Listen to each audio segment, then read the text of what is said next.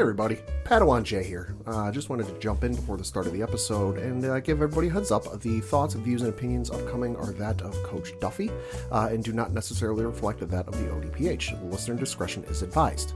Uh, in case any of you are familiar with what happened on Sunday, given the uh, NFC East or NFC Least, uh, you are very familiar with how hot Coach Duffy's going to be. So if you're listening with kids, uh, might not be a good idea. Don't know. I'm recording this before we actually record the physical episode, so I'm going to slip it into the episode without him knowing. So yeah, thanks for listening, and uh, listener discretion is advised.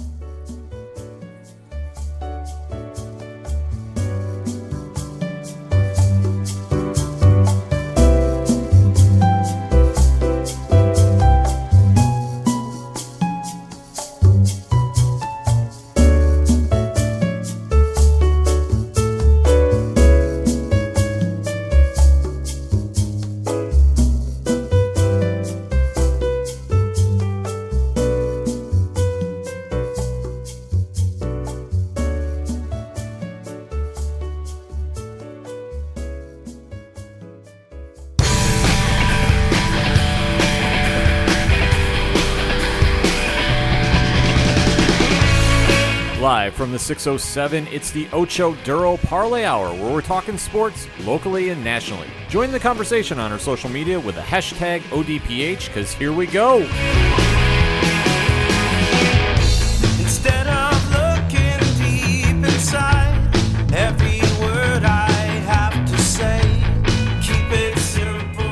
Welcome back to another edition of the ODPH podcast, better known as the Ocho Duro Parlay Hour. What is going on, everybody? Thank you so much for joining us this week. My name is Ken. I'm joining me in studio as always. You know him. He is the co-host. His name is Padawan J. Hello, hello, hello. And also joining us in studio, senior sports editor of the ODPH. He is your coach. He is my coach. He is the coach, Coach Duffy. Hello, darkness, my old friend. Yeah, it was. I've come to talk to you again. I was gonna message on Saturday and say, "Bro, are you gonna be able to make it here?" Because I it know long, long weekend. And then Sunday hit, so obviously trying to ask about the week. Uh, let's skip that and let's just get right into business, shall we? I just got one question. Did you do like a lot of people do and boot up NCAA, whatever the last one was, fourteen?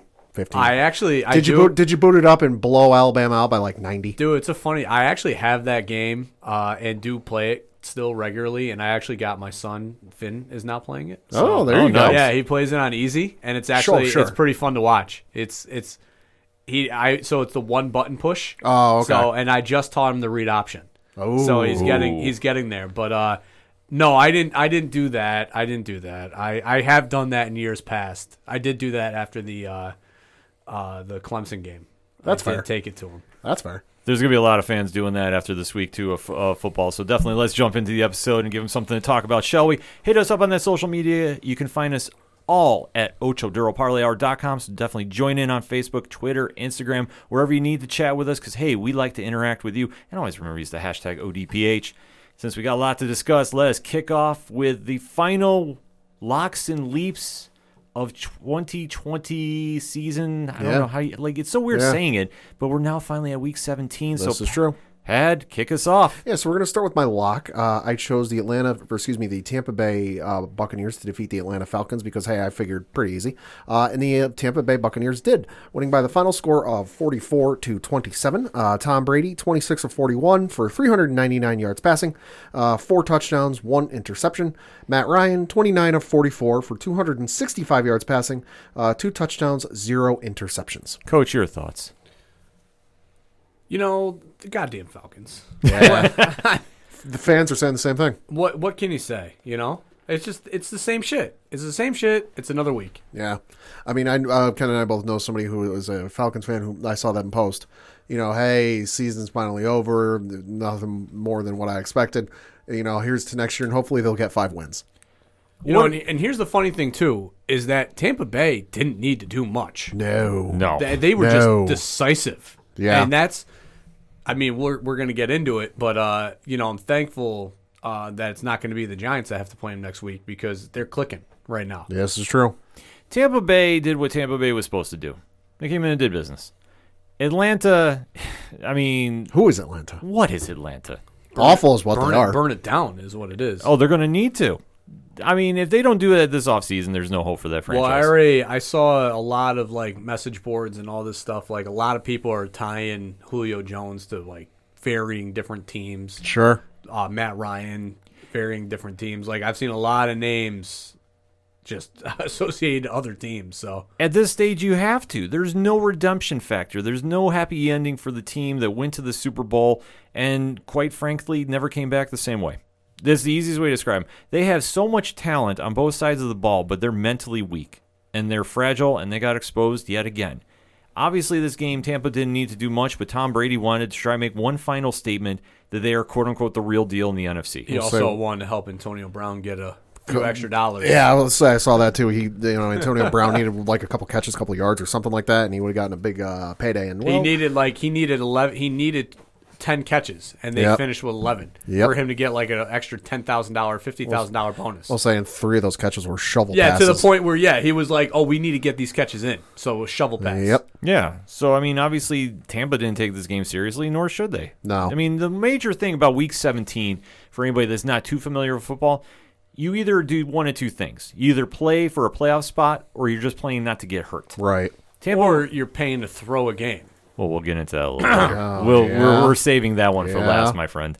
But for Tampa, all they want to do is make sure that they locked up as much as they could, trying to get the number one seed and trying to get into a position for the number one seed, I should say, rather. Because Right. obviously there was a lot of moving parts going on that weekend, and obviously trailing the Saints was not going to help. And, you know, there was a lot of weird mathematics going on. I'll say I saw Sunday uh, on the Fox Sunday kickoff show that there were 148 different scenarios for uh, teams to get into the playoffs on Sunday. Yeah, it was just it was absolutely wild. So like I say, for them, they just wanted to make a statement that they were the number one seed for the game. Like I say, I don't think mathematically they had a real shot. Mm-hmm. No, I th- I think at this point it was just a matter of it was not very much seeding. They well, it's not like if they got a win or a couple, a couple other teams lost, they would have jumped up like three spots.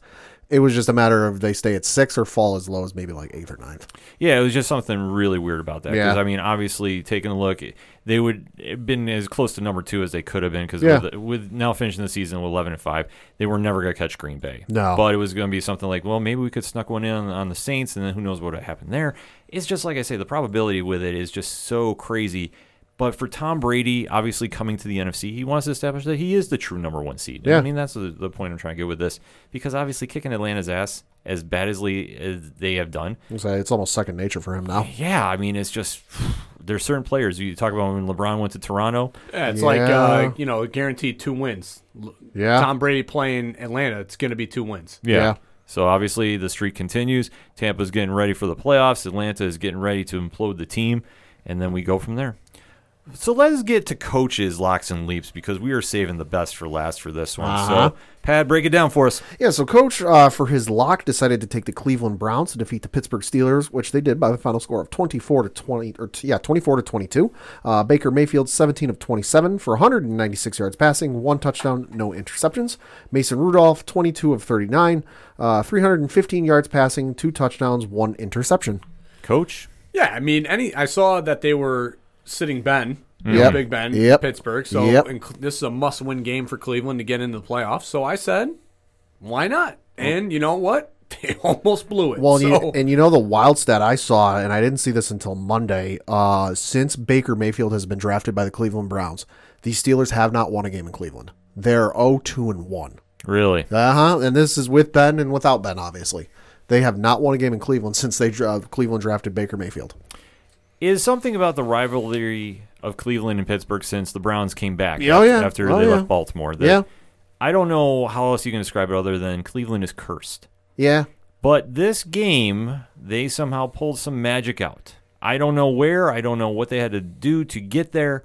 And obviously, it was a huge win for that franchise in many varying degrees. Yeah, I would say this game was a lot closer than I thought it'd be because as soon as I read Big Ben was getting benched in favor of Mason Rudolph, I was like, well, this game's an easy win for Cleveland. right. Well, that's why I mean, low-hanging fruit. That's why I picked it. And Oh, Yeah. sure. Cleveland, Cleveland Sure. had to win. Sure. The thing that's concerning to me was that they almost let Pittsburgh get back into the game when Pittsburgh Uh-huh. has not been playing very well. That's what was like, yikes. You know, so yeah, what were they up 10-6 at halftime, and then you know the only score twice in the second half, whereas Pittsburgh puts up a field goal in the third quarter and then 13 points in the fourth quarter. Yeah, it was just one of those situations where Cleveland, on paper, should should have won a lot more games this season. Obviously, Yeah, I was saying, and Cleveland's definitely going to step up its defense. I know you pointed it out when we were out watching some games.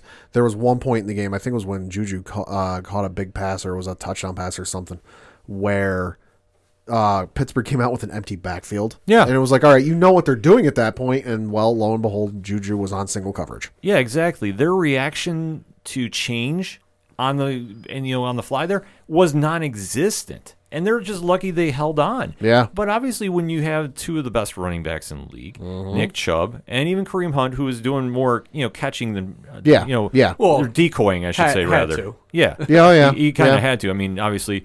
10 yard or 10 carries for 37 yards wasn't really going to do, but he is still a factor when he's in the game. Like I said, being a decoy, that takes a lot of pressure off Baker. And Mm-hmm. Nick Chubb, obviously running for 108 and a touchdown, that helps too. So for them, Cleveland is going to need to rely on them. And with Pittsburgh even sitting starters, the fact that this game was as close as it was, obviously, you- Yeah. we I talk about this all the time. It's division, doesn't matter. They're going to step up for their Oh, rival. sure.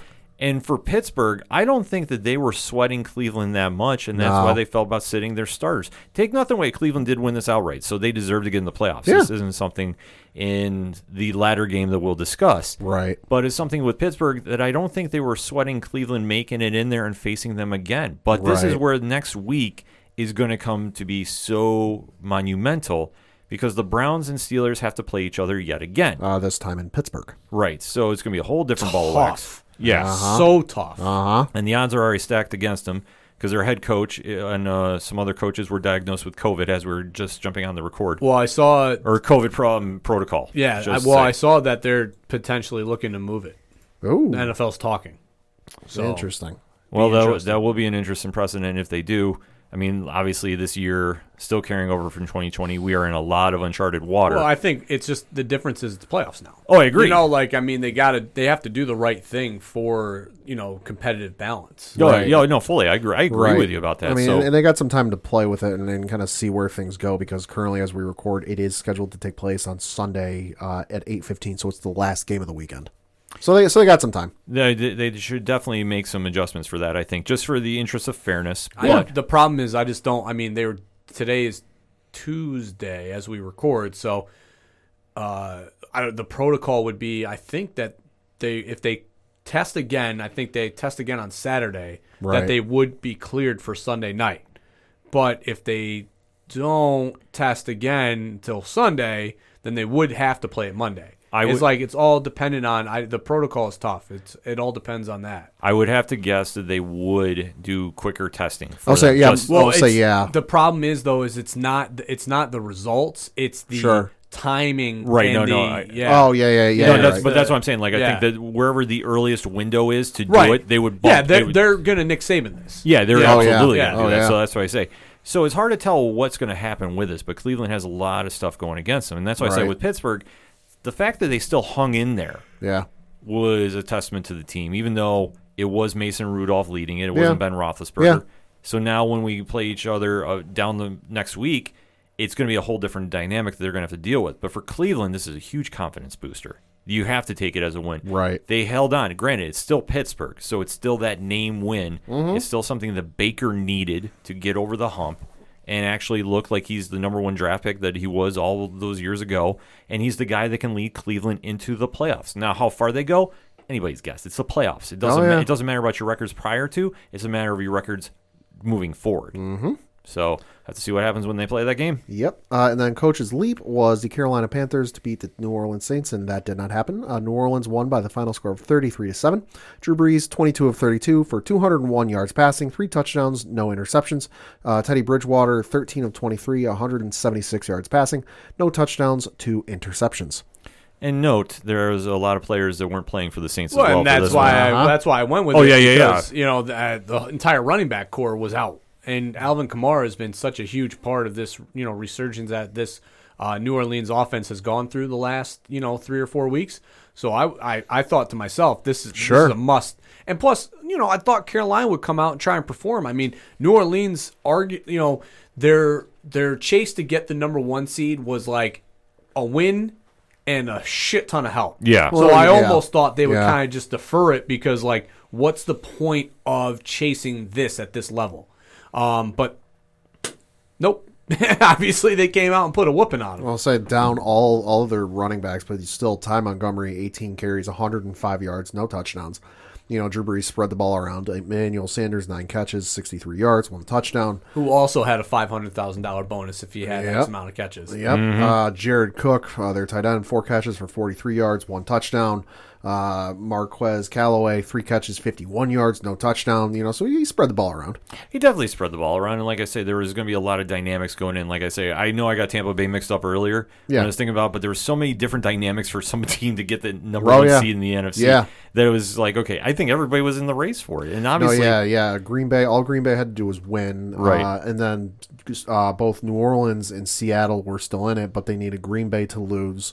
They needed to win their games and the other two teams to lose for them both to get yeah, the like it was one such a wild scenario. It was like everybody was involved at one point. Yeah. Yeah, I mean that's why I was like, I didn't think that with you know Drew Brees coming off the broken ribs, all this other stuff. Like I didn't think they would try to pursue it. I knew he would play, but I didn't think that they would legitimately run him the entire game. So that's what I was banking on. broken ribs, smoking ribs. You look at his Instagram post; he's got the best crack medical team uh, looking at his ribs possible. It's, it's a spoiler alert. It's his kids. Yeah, and you know with with Brees, he knows this is the final run. Yeah, so y- yeah. you know he's gonna. There are those rumors. Yeah, and obviously at his age, it makes sense that Yeah. he. What else are you going to do? You're in the best position with this team that it's in a, a place where if you decide to leave, they're not going to be sinking. They're still going to stay afloat next year. Yeah, and he just strikes me as one of those types where he's going to want to go out gunslinging. Yeah. you know, throwing the ball all over all over the yard. He's not, not going to want to go out looking like he just kind of coasted into the playoffs. Oh, exactly. So for them, they definitely need to do that, and they did. And going into the playoffs, they're still the scariest team you're going to face in there. Yes. The fact they did this without any running back core, and granted, I get it, it's Carolina. Carolina is not a good team. No, Still speaks volumes of how the Saints run efficiently. And they're going to be a very, very scary team moving forward. so it's forward. the epitome of next man up. Exactly. And the culture that they built down there. I mean, Sean Payton and company have really made it the Saints way. I know it's, you know, deferring about the Patriots way, right, but right. let's face no, yeah, it. you're right. Let's face it. I mean, that's how it is with it. So Yeah. the Saints, Yeah. We'll have to see what happens when they start going into the playoffs. I do not want to face them first round. Oh hell no! And for Carolina, well, it's the off season, so You say you did better than I think we all figured you would.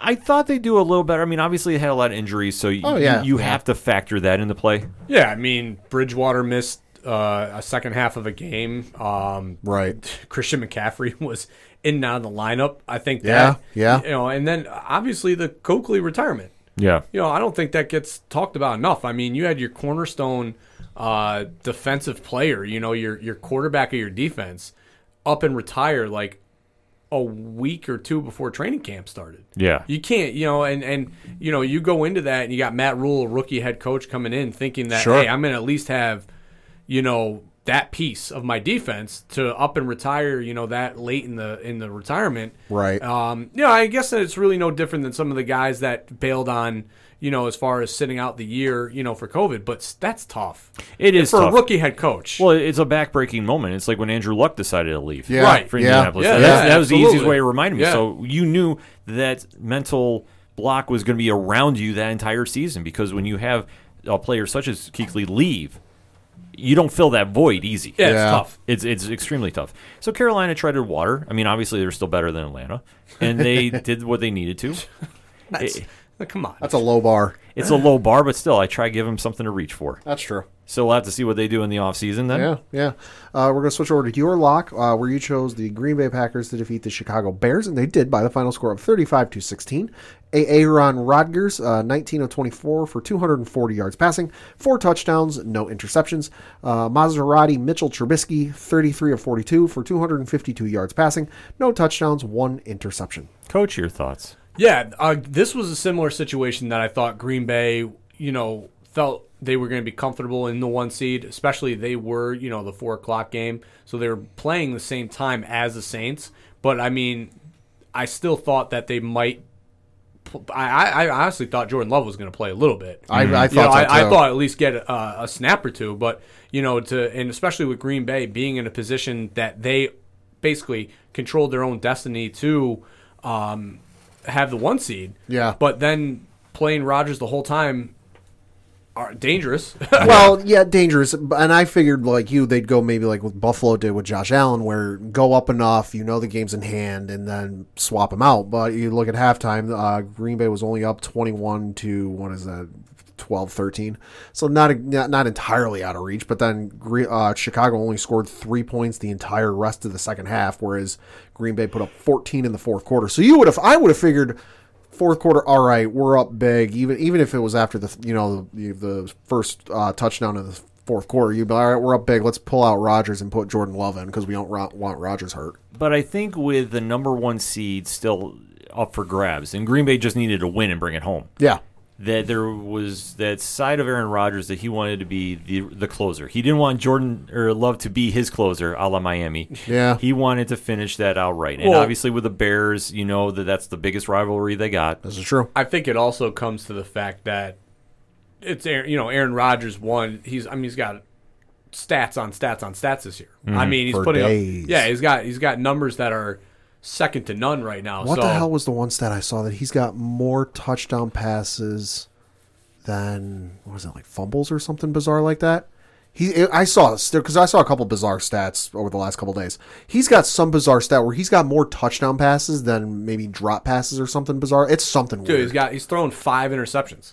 He's got forty eight touchdowns. He has That's something. stupid. It's something like 48 touchdowns to 46 drop passes. it's not. Yeah, that's what it It's something That's ridiculous. Dumb. But that's what Rodgers does. I no, mean, I mean that that yeah. those numbers. That's crazy. Uh, we both got it wrong. Aaron Rodgers has got more touchdown passes than punts the Packers have done That's all right. year. that's fucking wild. He's got Yeah. 48 touchdown passes. The Oh Packers, the God. Packers for the entire season punted 46 times. And you, you're sitting here t- trying to tell me that you needed to draft a quarterback because you were afraid he was done. exactly. That's nuts. That's what the Green Bay mentality is. I'm sorry, I know we have Green Bay listeners out there. Shout out to JVD from Crossover Collision, but it is wild to think that the organization thought Your Rodgers was done. organization's fucking stupid, and you just get lucky. And I said it, JVD. I'm sorry, bro, but like, dude, well, and also Rodgers finishes the season with a uh, quarterback passer rating of 121 That's point- fucking nuts. 121.5. Oh my God. Only other better season in, in NFL history, Aaron Rodgers in 2011 when it was 122.5. yo, and Jordan Love wasn't even like the guy. Like, No, it's he not wasn't even the like guy. you know, like it's not like you were pursuing somebody that was like, all right, Roger, you know, Rodgers low key went fuck you mode. Yeah. No, he. I mean, we knew we said it going We into said the it year beginning of that the it year. was going to be this, but like this is this is next level fu mode. Like Yeah. this is this is. I'm going to literally. I'm going to dump it on you, and then I'm going to leave and watch the dumpster fire after I'm gone. Exactly. This is where he is wanting to make a statement that he's going to win this championship Because by what do you himself. do? What do you do? What do you do next year? You, you do you say, all right, Rodgers? You, you're like the difference with the Rodgers uh, Brett Favre thing was that year. Like Brett Favre, he sat for a couple of years, Sure. but Favre's was declining. You know, Yeah. like his play, his level of play, especially that Giants game, um, you know, was not very good. No. Um, and you could see the athleticism start to slowly fade and, and the ball speed, all that stuff. Like Yeah. the, the the level of play wasn't there. You're literally getting a guy now coming off of a career year going into the offseason. What are you going to say? All right, you know, we're going to turn the keys over to Love and, and let you go, Rodgers. Hey Rodgers, uh, there's an opening up in the Massachusetts area if you're looking Yeah, to come bite somewhere. like tongue, like it would have been you know it was different with the Andrew uh, Luck Peyton Manning thing because Peyton Manning was coming off that major surgery. Sure, sure. They- you know they had no idea what they were going to get. Sure. Andrew Andrew Luck's coming in, generational quarterback. You got to make that move. Oh, absolutely. But like you Absolutely. literally now are going into this offseason, you're like, shit, we still we Rock still got the hard guy. place. You burned your your draft pick. That's the only thing I can take away from it because Rodgers controls his own destiny. There's a if- lot of cap space in New England. Oh, you stop that nonsense right now. I will not hear this They're blasphemy. not. Listen, Yeah. No, if, if you get anybody, you're going to get Jordan Love. yeah, exactly. I mean, you, you're you not, might- you might get Jordan You're not Love. getting Aaron Rodgers. They're going to kiss his feet. Here is a nice bonus. We are sorry. We are. You're smart. We're dumb. You're handsome. We're slightly less attractive than you. That's the talk that they're going to have with Rodgers. They're going to need to because he is going to single-handedly run them into the playoffs. Yep. It's all on him. Their defense doesn't scare anybody. Their defense- oh, fuck no. Garbage. No, Yeah. but the fact that you have him in that backfield and he can just tear you apart by himself. He's a one-man team. Whoa. Nobody I is. mean, DeVante Parker's pretty good. Parker's too. good. Or Adams. Or Davante Adams, yeah, Adams, Davante Adams is good. He's a pretty good wide receiver. He's Oh, good. yeah. He's good. He helps. But listen, Just Rod- Rodgers has been doing this so long by himself. With he makes other players great. That's the, thing. That's a sign of a. salad, chicken salad out of chicken shit. Dude, and the- Exactly. And the, even crazier thing is LaFleur now looks like a genius. oh my god, yeah. And he is he calling the plays? Is he not calling the plays? Like, No. do we He's sug- actually he's su- know? he's suggesting the plays. It's up to Rodgers Yeah. whether he wants He's- to do it or not. He's saying, "Hey, Aaron, can can, can Maybe you want to run it here. I don't know. yeah, can, can we can, can we run the ball in this play?" And Rodgers like, No, this is the We'll epi- this is the epitome of if you're playing Madden and you do the whole ask Madden see what he says thing. and You know and- Rodgers- and you go, yeah, right. You this know is the, Rodgers. hey, babe, what are we having for dinner tonight? You know. Can can you pick? Because I don't want to pick tonight. no, you know what this is. This is Rodgers literally turning off his microphone in his helmet, turning on his favorite Spotify soundtrack, and just playing and just saying like, "Okay, what are we gonna do?" That is literally. It's like when Peyton Manning's offensive coordinator all those years in Indianapolis, Yeah. just would sit there and, and hold a clipboard because like literally, what are you gonna do? Hey, hey, I can't hear you. I, what are you? What are you? What are you asking? I'm, I'm going ca- through. I can't a, hear I'm going you. through a tunnel. Exactly. He's just listening to his favorite tunes. He's good. He's like he's in the huddle. He's laughing. He's you know. taking his helmet off on. It's just not working. Yeah, Sorry. he's like, sorry, it's, I took a hit. I, I can't hear you. I'm sorry. I just have to make this up on my own. What do you think, That's he's, how what do you think he he's listening to? He strikes me as maybe a Run DMC guy. Ah, that's a good question. JVD, I know you're listening. he's You have to hit us. He's probably an '80s, '70s rock guy. I could see him listening to Bob Seger. yeah, for sure. I could definitely see him doing that. Working on some night. Yeah, like I definitely see something like that Yeah, but while he's throwing four touchdowns and pr- not throwing an interception. we need to appreciate his greatness while he's here. He And- threw Mm-hmm. he threw as many touchdowns in one game as he has interceptions. Yeah. Yep. it- it's it's mind blowing what he can do. Like I say, please stay away from New England. I don't want to see you in the AFC East, but you can do whatever you want. in the Let it playoffs, and that's- happen. that's what we Hey, have to well, see. I mean, they would have to bring all wide receiver over because he, I mean, Adams is pretty goddamn good. Yeah, no, he's got he's got a great wide receiver in Adams, and he can definitely make good players great. That's what they're going to need to do for these playoffs. To flip the coin to Chicago, the fact that they backed in because Arizona uh, unfortunately did not make it. Yep. How far are they going to go? I think they're one and done. Yeah. You know, the thing with Chicago is Trubinsky was playing much better football up until they ran into this Green Bay game. Yeah, So yeah. like yeah.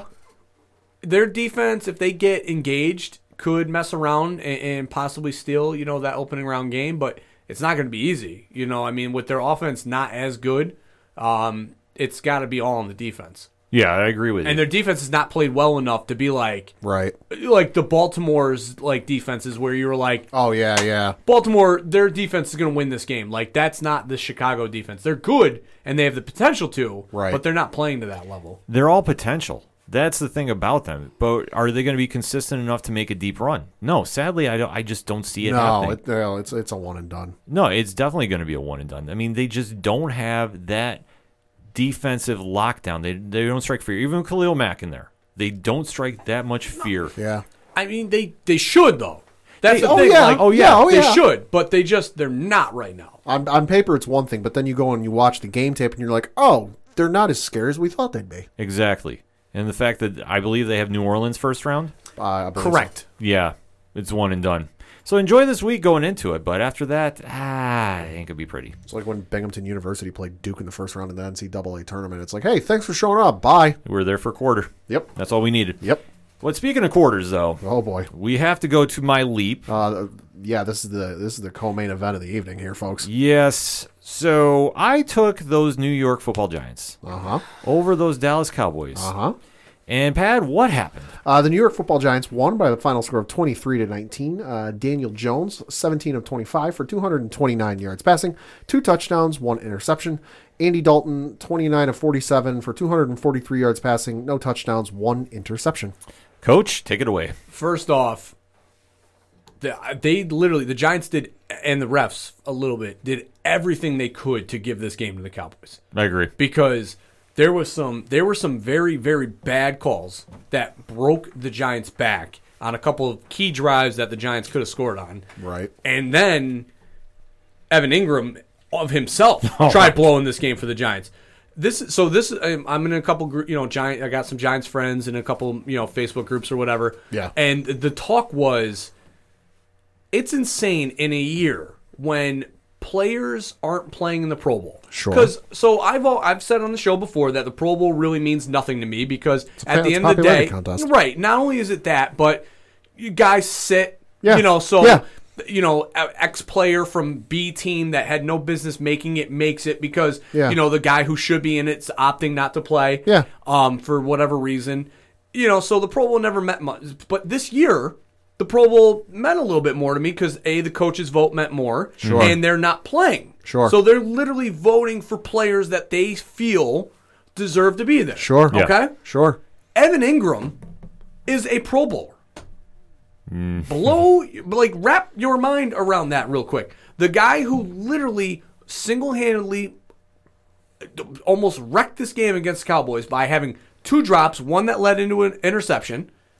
Uh, quickly, stats, uh, in case you're, you're, none of you are Giants fans like myself and Ken and don't know his stats. Uh, Evan Engram for the year, 63 catches, which was tied for 40th, uh, 654 yards uh, passing. Uh, he caught for 62nd in the NFL, one touchdown, which was tied for 126th, and then he averaged 10.4 yards per catch, which was 100th in the league. Dude, he's a big athletic tight end that when he came out of Ole Miss, everybody was like, this is the next this is the evolution of tight end. Sure. This is he's going to be that you can split him out, you can put him in the slot, you can put him at tight end, you can do so many different things with him. The Giants are getting a gem here. They I think they got him at like the 23rd pick and you know, the rookie season played well. Sophomore season had a little bit of the slump. Then the junior year, he had the broken foot, so he was out for a duration of the season. You know, and then he comes back on this fifth year or fourth year, and I'm like, what do we have here? What Yeah. do we have?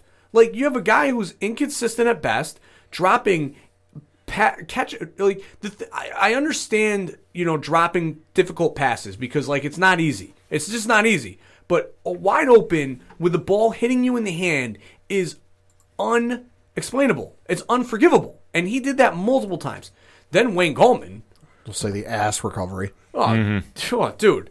Talk about something that was just like I'm literally I'm running because I mean at this point I'm celebrating. I'm like, oh my god, the Giants are going to steal this. Like they're going to actually do this. Right. I'm I'm running through my house and you know Erin had picked the Cowboys, so she was like livid because you know I picked the Cowboys too. Reverse psychology because I picked the ah. Giants. I picked the Giants the ah. last three weeks, and I was like, no, no, no, no. I'm the jinx. I'm gonna pick the Cowboys. I tried telling her she didn't listen, but I picked the Cowboys because I'm like, all right, I'm gonna put my bad juju on them, you know.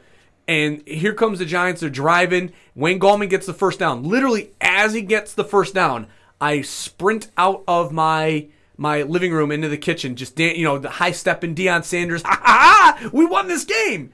I come back in and he's still standing. Yeah. I'm like, what do you go down, Yeah. Wayne? Go down! Like Yeah. I'm like Rocky. I'm like, let's sit the down, lay down. I'm screaming at the TV, and I knew, I knew he was gonna fumble. I knew it. I was like, there's no way a guy fights this hard for this extra yards in this situation of a game. This situation. Yeah. Under two minutes left to go, no timeouts left. Like I was like, they are. He's gonna fucking fumble. Jaylon Smith pops the ball out, and I'm like, God, Yeah. why, God, why? You know, and and and sure enough, somehow, somehow he he recovers, and I don't know how. He, he, he sat on it. Well, so here's the thing though. Like we watched obviously the Clemson Ohio State game and the, and I kept thinking back to the Trevor Lawrence situation. Right. I kept thinking back to his hand was on the ball. He had his hand gripping on the ball, but not considered possession. Right. So I'm thinking he's sitting on the ball. That's not technically possession because he doesn't have control of it and the ball pops out. It's not a football move. It's not well. Not only is it not a football move, but it doesn't show control if the ball pops out. Right. So I'm like, it's the Cowboys' ball. I'm fucking. I'm laying on my ground. I'm laying on my So carpet. I thought I thought the same thing because Yeah. Ken and I were out watching the game, and obviously the, the Giants game because there was a lot of Giants fans there, and they were all freaking out going up, and I was like, they're like, oh, it's, it's Giants ball, it's Giants ball, and I'm like, no, didn't they rule it for the Cowboys? yeah, and, and, and, and the, ru- the initial ruling from one referee, not the umpire. Ah, that's what you got to pay attention to. The the official said Cowboys. The umpire said Giants ball. So that's what made the break for the Giants. Man, it was a stressful, stressful last 45 seconds of that game. And I got to say, that was also the second time that weekend I'd seen that exact same scenario because I want to say it was the Oregon, whoever the hell they were playing in the in the college football uh, bowl game, where it was in the Fiesta Bowl where similar fucking thing happened. Guy cut it was either ca- caught pass or a run or something, but like got the first down, digging, digging, digging, digging, digging. He's got like three, four defenders attack on him, and I'm like, dude, you're not gonna get anywhere else. Just go down. and then sure as shit, kept digging, digging, digging, and some guy came in there, just went pop, and out came the ball, fumbled and lost it. And the other thing I want to note too is to all the, the Giants fans or, or haters or whatever you know, whoever you are, uh, Julian Love played corner, by the way, all game long, and absolutely shut out Michael Gallup. So he had one catch that I saw and remember with Julian Love specifically on him. So to all those people that were like that, you know, maybe it gave me a little bit of flack or were like, "Oh, Julian Love's not fast enough to play corner in the NFL. Well, he's not. He doesn't have the speed." The guy was the best cover corner in college football and should have won the best corner, uh, whatever that award is, the Jim Thorpe Award in college, but it went to DeAndre Baker because SEC Yeah. bias. Yeah. And it should have been him. And look at what happened. Baker currently Sure. was out of the NFL, even though he just got picked up by Kansas City, but was out of the NFL. Right. And Julian Love now is the Giants' number two corner moving forward and should have been from the beginning. Just want to put that out there. But I'm very uh, the Giants. Th- this game was a great game to watch. It it will be it. It won't go down as a classic because obviously it was like six to seven for most of the first half. But the second half, you know, points went up on the board. It was a great game, and it led into a very fun Sunday night. Yeah. I don't know if you want to call Sunday night fun, but we will drop some more F words involving that one. Because Yeah. Pad, I what else can you really say about that Giants game other than the Giants played their hearts out? Oh, they got absolutely. a lot. They got they got Absolutely. like Dallas. Dallas was game four too. Both but the, teams. but the Giants were more hungry for it. I thought. Oh, absolutely. Except Evan Engram, I think, was trying to write his way out of New York because I haven't seen Evan, that. Engram, Evan Engram was trying to make the collective conscience of the United States forget the Mark Sanchez Dude, butt fumble. And it's Yeah. so tough because I don't want to dislike him because I know there's such untapped potential. But when uh, Jason Garrett came to the Giants, my I said it on the show. I go, he is going to to turn Evan Engram into the player that we thought he was going to be. Like that's what we thought. That's what we thought we were getting with Jason Garrett. And I- and, and I- instead he regressed. Right, and I and I understand where you're coming with that. You definitely want to give a guy his due. You definitely want to give a guy time to develop and, and progress. Fourth year though. Exa- Fourth year. Exactly. At some point, you got to realize, all right, we've hit the ceiling on this guy. It's not going to get any better. He's not going to show up to camp next year and all of a sudden be making one-handed grads that would make George Kittle and, and uh, Rob Gronkowski in his prime blush. That's the thing that I because I'm watching these games and I'm seeing George Kittle and I'm seeing Gronk and I'm seeing uh, Travis Kelce and I'm seeing like I don't think Evan Engram is there, but he would be that next tier of tight end like uh, uh, Zach Ertz Yeah. or what um, Jason Garrett did have in Dallas with uh, Not Witten, but Wh- Witten, yeah, Oh, Witten, Witten. what he had with Witten, um, you know, and, and those type of players, like that's what tier I thought he was in, and could have been pushing those guys. Sure. And instead, I mean, he's Dallas Goedert. He's got all the physical tools in the world, but he can't put them all together. No, Yeah. That's the thing about him. Whenever he, gets out there, he has flashes, and we, I know I throw that word around a lot, flashes of brilliance, but it that's makes what me it's it, flashes. It makes me miss Kevin Boss, the most unathletic, just hard-working tight end the But he Giants can run ever routes. had. But he can run routes. But he's not. He was absolutely the most unathletic tight end in the NFL at the time. Yeah. But you know what he did do?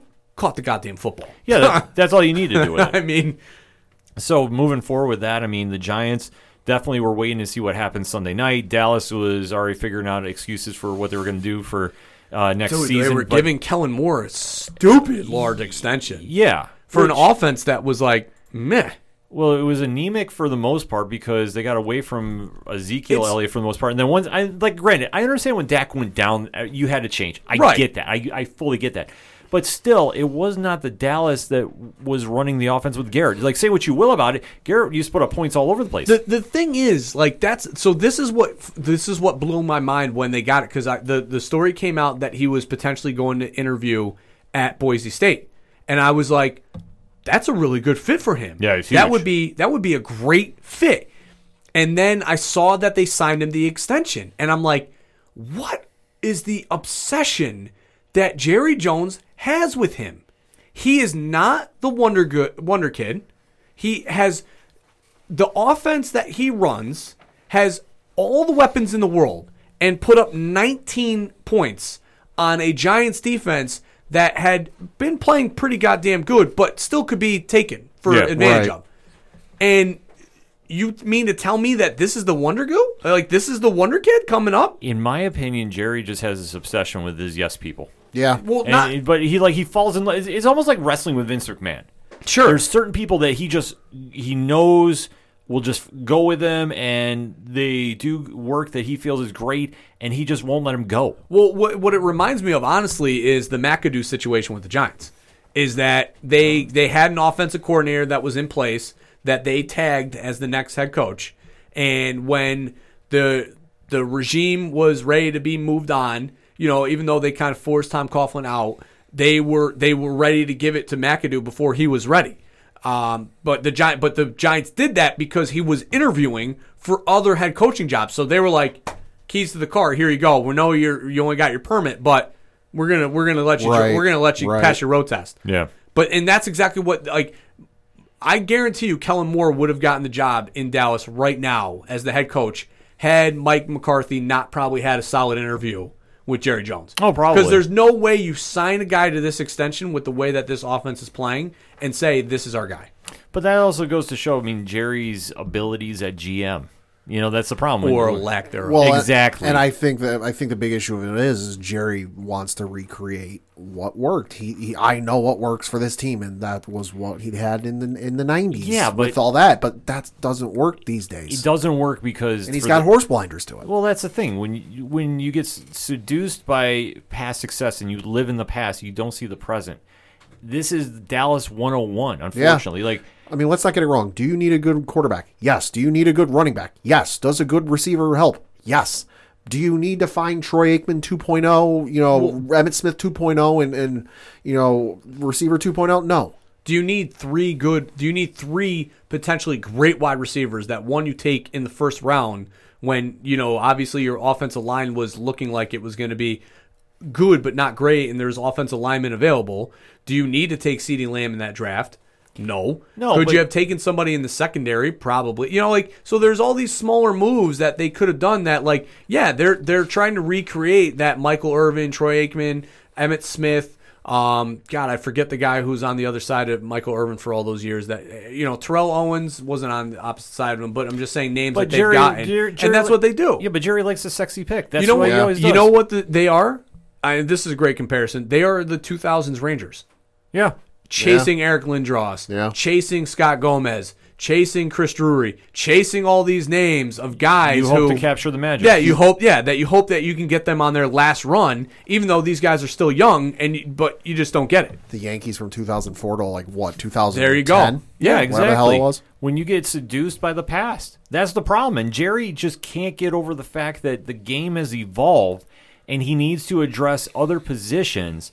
But he likes to get those flashy players to come in there. Which, granted, some of them do pan out very well, and some of them really light up the Yeah, stat I mean, line. CeeDee Lamb's going to be great. Oh yeah, exactly. Like I say, I don't fault him for picking him. I fault him for where he picked him. That's the issue because you had other glaring holes that you. Ah, I mean, fix. you got to fault him for picking him though, because they didn't need him. It's Well- it's a, it's a spoils of the riches. Well, right. No, I agree with. But that's what I'm saying with it. Like, I don't fault him for for getting him as a player, but Right. I, I do fault him for okay, we're going to burn our number one pick to get a position that we don't need. right. That's right. why I'm saying Yeah, that. that's fair. Yeah, so that's why I say. I mean, but that's what Dallas is doing. Yeah. and unfortunately, it's it's almost like the Dan Snyder thing. Meanwhile, the as- Giants have three slot wide receivers. Yeah. wide receivers. That's, Well, the Giants, the Giants will be making some moves in the offseason. I trust me, and I think for their reaction to the next game that we're going to, I think is going to win them a lot more players than I think they realize. DeVonta Smith, please. Hmm. It's Please. all possible because, like I said, Dallas's curse is the same as Washington's with Dan Snyder, and I think that that's the problems you have. But let us not wait any longer to talk Let's about that. it. That's another conversation. So the Ding, last ding, ding. game, the main event, Pad, lead it away. Yeah, so I chose the Philadelphia Eagles to defeat the Washington Redskins, and uh, why don't we roll back the tape here a little bit and uh, from last week? Uh, and then my leap, I, I struggle with this one. There's a lot of games that and I just couldn't stomach going for my leap, but I figure this one I might have a shot with. Uh, looking at that Sunday night game, Washington currently favored by one and a half. Now, as we mentioned, Dwayne Haskins no longer with the Washington football team. Uh, Alex Smith is penciled in as their starter. Asterisk if he can play. If he can't, uh, it's a gentleman by the name of Taylor Heinicke, who is uh, in his fourth season out of Old Dominion. Uh, for his career, he has 467 passing yards and only two touchdowns with uh, 48 completed passes. I think if Alex Smith can't go and it's Taylor Heinicke, Washington probably not going to win that game. Uh, so I think uh, Philly's going to be able to pull out the win, and re- I think they'll really want to play spoiler come Sunday night, given how the Giants Cowboys game went. And just oh, we really got a chance to mess with Washington's chances to, to make the playoffs here. Why don't we throw a, a wrench into that? Yeah, so uh, those are the reasons I picked that game, and uh, well, they uh, went in the complete like it didn't go wrong. It went in the like complete opposite direction down I ninety five. Uh, Washington won by the final score of twenty to fourteen. Uh, Alex Smith did end up playing the game, although and cool little fun fact uh, that his wife posted on Instagram before the game during the day. they she they took his leg brace contraption thing and as like a motivation like reminder of like oh you can fight through anything. They had it they had somebody take it and form it into a lombardi trophy. So it's now sitting in his house in the shape of a lombardi trophy on their mantle which is pretty cool. Uh, alex smith played and uh, went 22 of 32 for 162 yards two touchdowns two interceptions. Uh, and then we get to the philadelphia passing game and oh boy Jalen Hurts, 7 of 20 for 72 yards passing, no touchdowns, one interception. Nate Sudfeld, five, Who?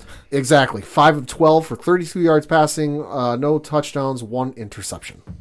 Coach, t- the floor is yours. All right, so I watched and saw the, the second touchdown for them to go up 14 to uh, 10. And I, we, Aaron, we got a little distracted, and uh, I came back to seeing that they were down three.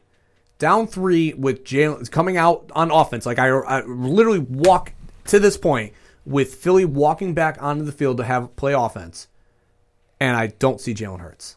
And I immediately go, What the fuck happened? What happened? We were they were up. The Giants were in the playoffs. Now they're down three and Jalen Hurts isn't playing. My initial thought was, he got hurt. Like, oh my God, jump on Twitter, look to the, the trends, see nothing.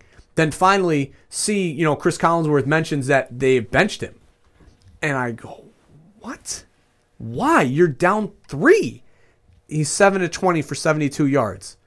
All right, that's not great, but like, that's, I mean, still moving the ball you know, he had what sixty some odd rushing yards or something like that. Uh, yeah, uh, eight carries for thirty four. Uh, thirty four. So he had like I think thirty yards, two touchdowns. Yeah, two touchdowns. So, and I'm sitting here and I'm like, all right, what's going on?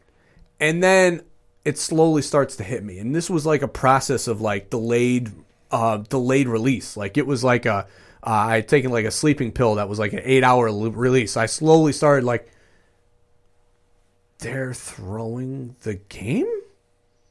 And, you know, Aaron comes downstairs. What's going on? I'm like, Washington's throwing this game. Like, Philly's throwing the game. What do you mean? They benched Jalen Hurts. Sudfeld's playing quarterback. What, what are they doing? And then, you know, the game ends, and I, I stayed up because I, I was a sucker and was like, well, maybe the Sudfeld guy will all of a sudden pull some sort of magic. Like maybe maybe it will be something special happens here. No. You know, 56 seconds left. They're they're running the the 2-minute drill and I mean, he throws some just bad passes. And the clock just runs out with a uh, completed pass for a first down that they get tackled in bounds. And I just kind of sat on the arm of my couch and I'm like, Philly threw this game. Philly threw it. They legitimately said, here's the division. Now, here's the problem that I have with this, and this is where I'm kind of gonna to to go on the rant here.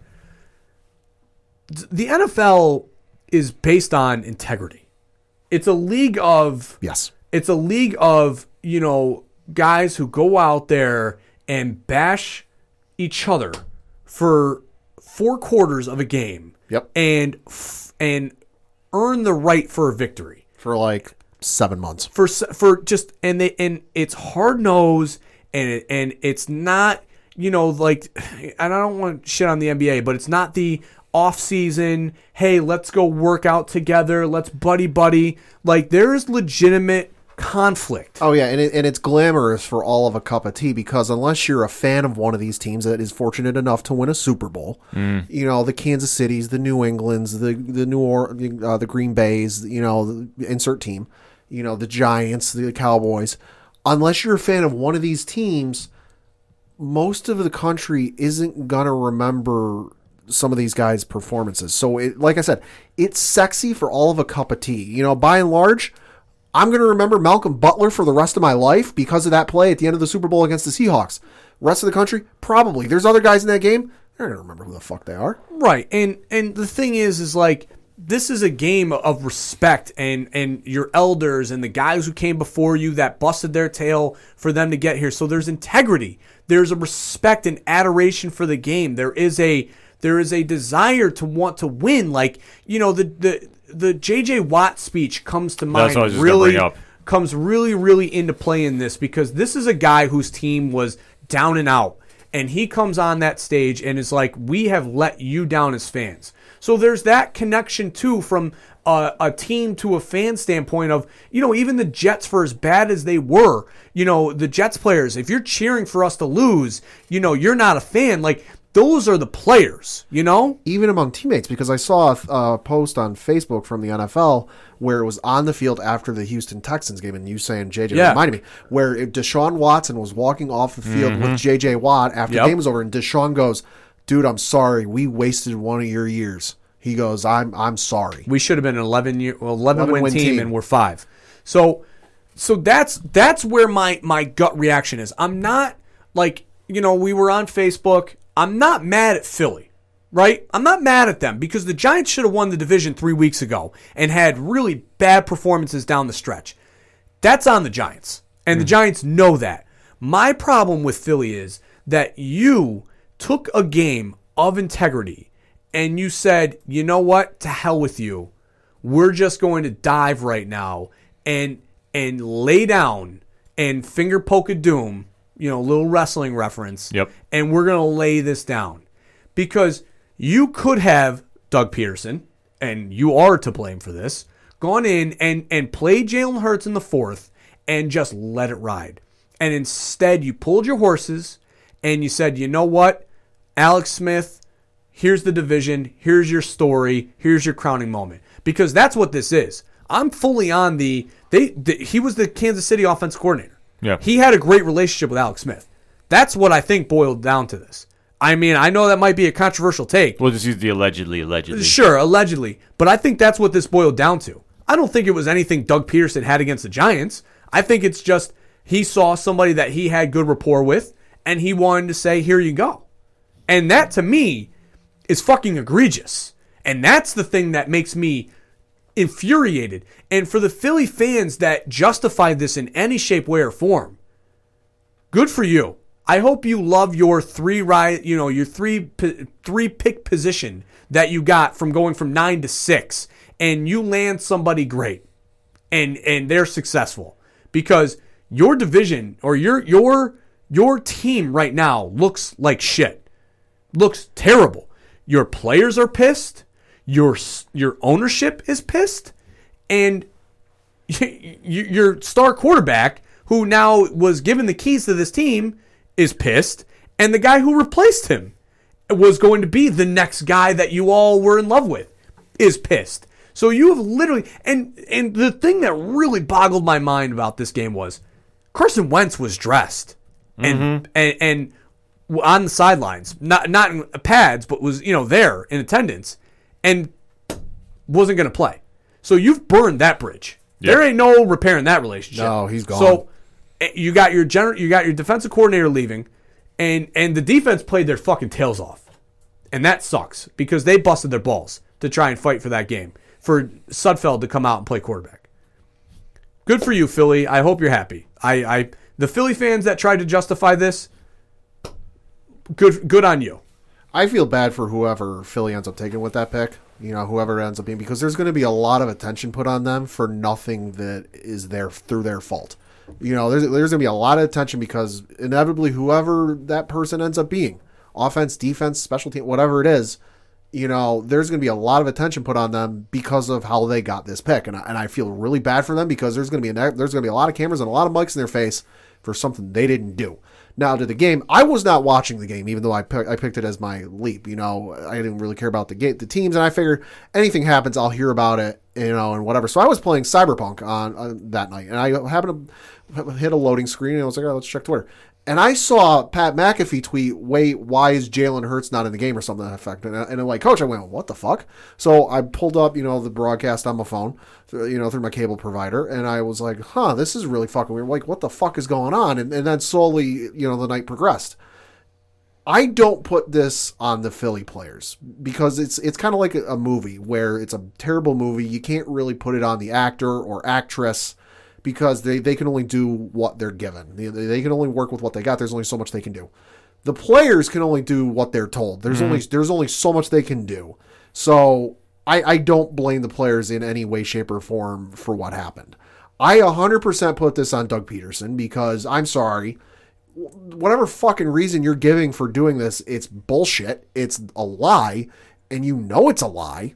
What you're fucking doing it to evaluate Nud, Nate Sudfeld, you know, who was a drafted in 2016 out of Indiana. No disrespect to Indiana, but he's the fucking 187th pick out of the sixth round. What a terrible take that was too for the fans that were like saying that. Hmm. What like no, You- you're you- not. You're really evaluating a guy who was taken 187th in the sixth fucking round And- over a guy you just drafted who's your rookie who was in the 53rd pick of the second round. You really think 187 is better than 53? And Fuck out of here. played one snap last year. it, it's utter bullshit. You know, I, I've read some reports online that there were a couple defensive players in the locker room had to be held back after going at from going after Doug Pederson. Good. I, I think I read one place Zach Ertz was less than thrilled with the guy and, and got in his face. It, it's egregious. It's bullshit. At least when teams tank, and tanking in the NFL is not a thing. Christ, there's a website called Tankathon.com where you can track, you know, draft orders and everything, and it updates weekly. Tank, uh, tanking in the NFL is a thing. At least in in this instance, it's a lot. uh, Other than this instance, it's a lot more subtle, and you don't really pick up on it. Hello, New York Football Jets you know, so to do this, it's utter bullshit. And and who, you know, I hope it was worth the team to move. Like Coach said, I hope it was worth the team to move up three positions. And I'm going to borrow a quote from Don LaGreca on the uh, Michael Kay show yesterday. I hope you draft Lynn fucking Swann with this pick because if you don't, it's going to be egg on your face for the rest of your careers. This is one of the most ugliest looks on a team and a coaching organization that I've seen in recent memory. So your your fan base already has a bad look because well, ice balls booing Santa Claus. Oh, and- Philly and- is, is Philly's Philly. That's all. and, you, and just all the other so, so your city and, and any team that already goes in there already you're you already have a bad look. This sure as shit don't help it. Philly is Philly, so obviously their fan base is their fan base. You and, and you have their reputation. But this game, let us just kind of rewind a little bit. This was purposely flexed by the NFL. Oh God, that's and- what I was just going to talk Yeah. about next. Yeah. So this was scheduled to be the game of the week. You have a national audience. Sunday Night Football is the biggest program on all of television. Mind you, it was flexed after Philly lost to the Cowboys and Uh-huh. were out of the division. right? And they left the Giants Cowboys game, which, win or lose, that team could be in position to be the team to win the division. Correct.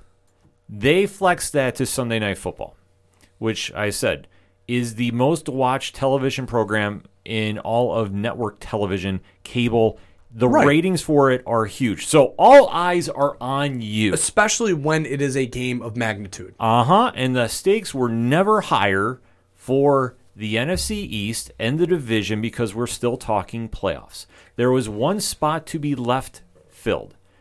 We had the Giants in Dallas, which had all the dra- the drama you could want from a game, and all stakes were on Philly, who had nothing to play for. I get it, but you're still there as an integrity to play the game. As J.J. Watt put last week in that post game speech he gave in that locker room, You get to, I'm going to paraphrase, you get to play the game for the fans, for your team, for your city. You show out there, no matter what your score or record is, and you play. You play to you can't play no more. You give 100%. This is the expectation being a member of the National Football League.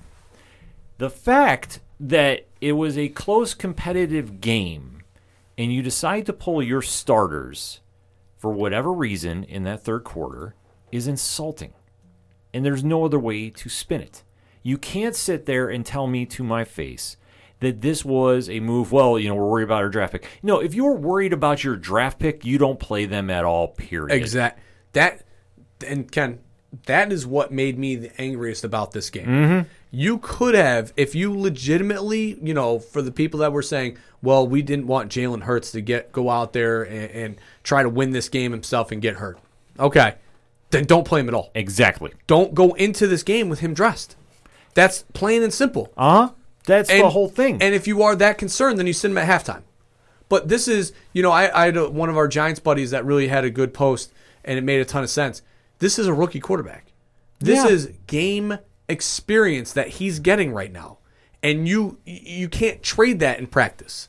So you pull him to start a fourth quarter in a game where he really hasn't played in any competitive type NFL games where he needs to, to manage the clock and do all those things that you can't get in a practice. And now you rob that from him. exactly. I mean, coming from Bama where he played cupcakes. Well, you know what? This must be something with Alabama quarterbacks because you know my usual take I have about Tua, and this, Sure. and this Well, got exposed with. I I'm not- mean, no, I know it's I know it's apples and oranges, but let me finish about this. All right. You have a quarterback or two rookie quarterbacks on both teams that need those valuable reps in the NFL because it's a step up in competition and play level that they did not get. Tua got exposed because unfortunately Fitzpatrick couldn't close for him, and look what happened to him in Buffalo. Enough said there. That no closer was going to come in and save that game. Well, still, they don't have that option, and you saw how badly he played and how people are already writing him off at the end of the game, which is Sure. so unfair to him. It's not even funny. So we flip the coin now to Hurts, who has been the debate between Philly fans about who am I riding with this week? Would you guys flip flop more than a mattress? It's either Wentz or Hurts each single week. So now Hurts is the guy. Let's go. Let's run with him and then to have your organization pull him. Now, whether it's your GM telling Pederson to do it, whether it's Pederson himself, either way, the fact that you pull your guys off the field and basically say, we're waving the white flag for a draft pick, wrong place, wrong time, wrong look. There is Wrong city. nothing redeeming about you this. don't like Philly is hard nosed. Yeah. like you don't do that in Philly. You know. Exactly, because if there Like- were fans in the stadium, trust me, they probably would have pelted. Oh my God! Think about how bad it was when the Sixers were obviously diving for for losses For trust the process. yeah, while they were rebuilding, and Yeah. how pissed Philly fans were. Yeah, it's- what do you think if their team deliberately did their into their faces? Like I said, there was snow on the ground. They would have been, pel- they would have been pelting everybody. and you know the fan like they would have paid their hard-earned money they would have earned the rights to go to those games and they would have had every right to act the way that they would have acted It was really telling how bad this was when Chris Mortensen uh, for ESPN tweeted on Sunday. Now, Chris Mortensen, if in case you don't know, he's been covering the NFL for various organizations since the 80s. He's been around a while. He tweeted out on Sunday, quote, this is the most negative barrage of comments I have received about a game's lack of integrity, and that's not even counting Giants related bias. Consensus from those in the in NFL and who have been associated with it, disgrace. That's not the fault of the Washington football team. Close quote. I mean, the broadcast was talking about. You have Cris Collinsworth saying, "I could have never have done something like this." Exactly. That you have literally. So I guarantee you, Good- like Goodell was probably watching this game and was like, oh. whatever stress ball or something he had to squeeze or break, he was probably clinching it with all of his might because he was probably the fact that the NBC broadcasters were like, Oh yeah, they're they're throwing this game. I never would have been able to do this. Must have had him pissed. and Collinsworth knew he was going to get a phone call because I I don't know whether he said it on the game or an interview the next day.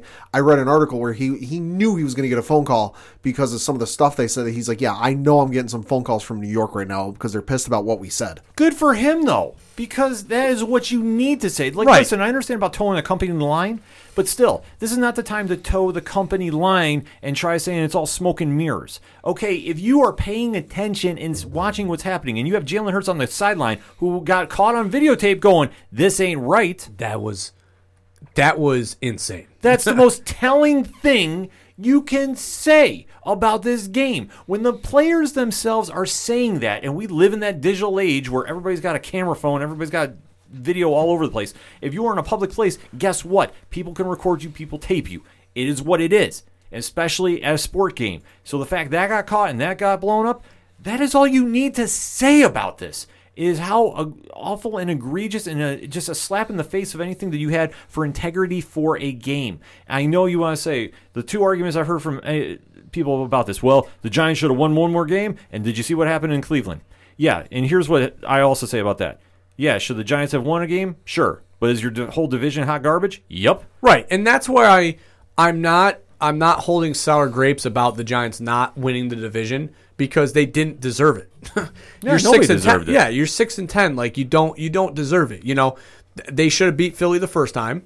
You know, they should have had a better performance against San Francisco, and I think that was like week three or 4 Mm-hmm. And um, the Chicago game where they lost by four, where they were driving and Daniel Jones threw a, uh, or the the Rams game when they were down, um, I think like five or something weird, and Daniel Jones is driving down the field and throws a, a forced pass to Golden Tate that gets intercepted, but they could have won that game.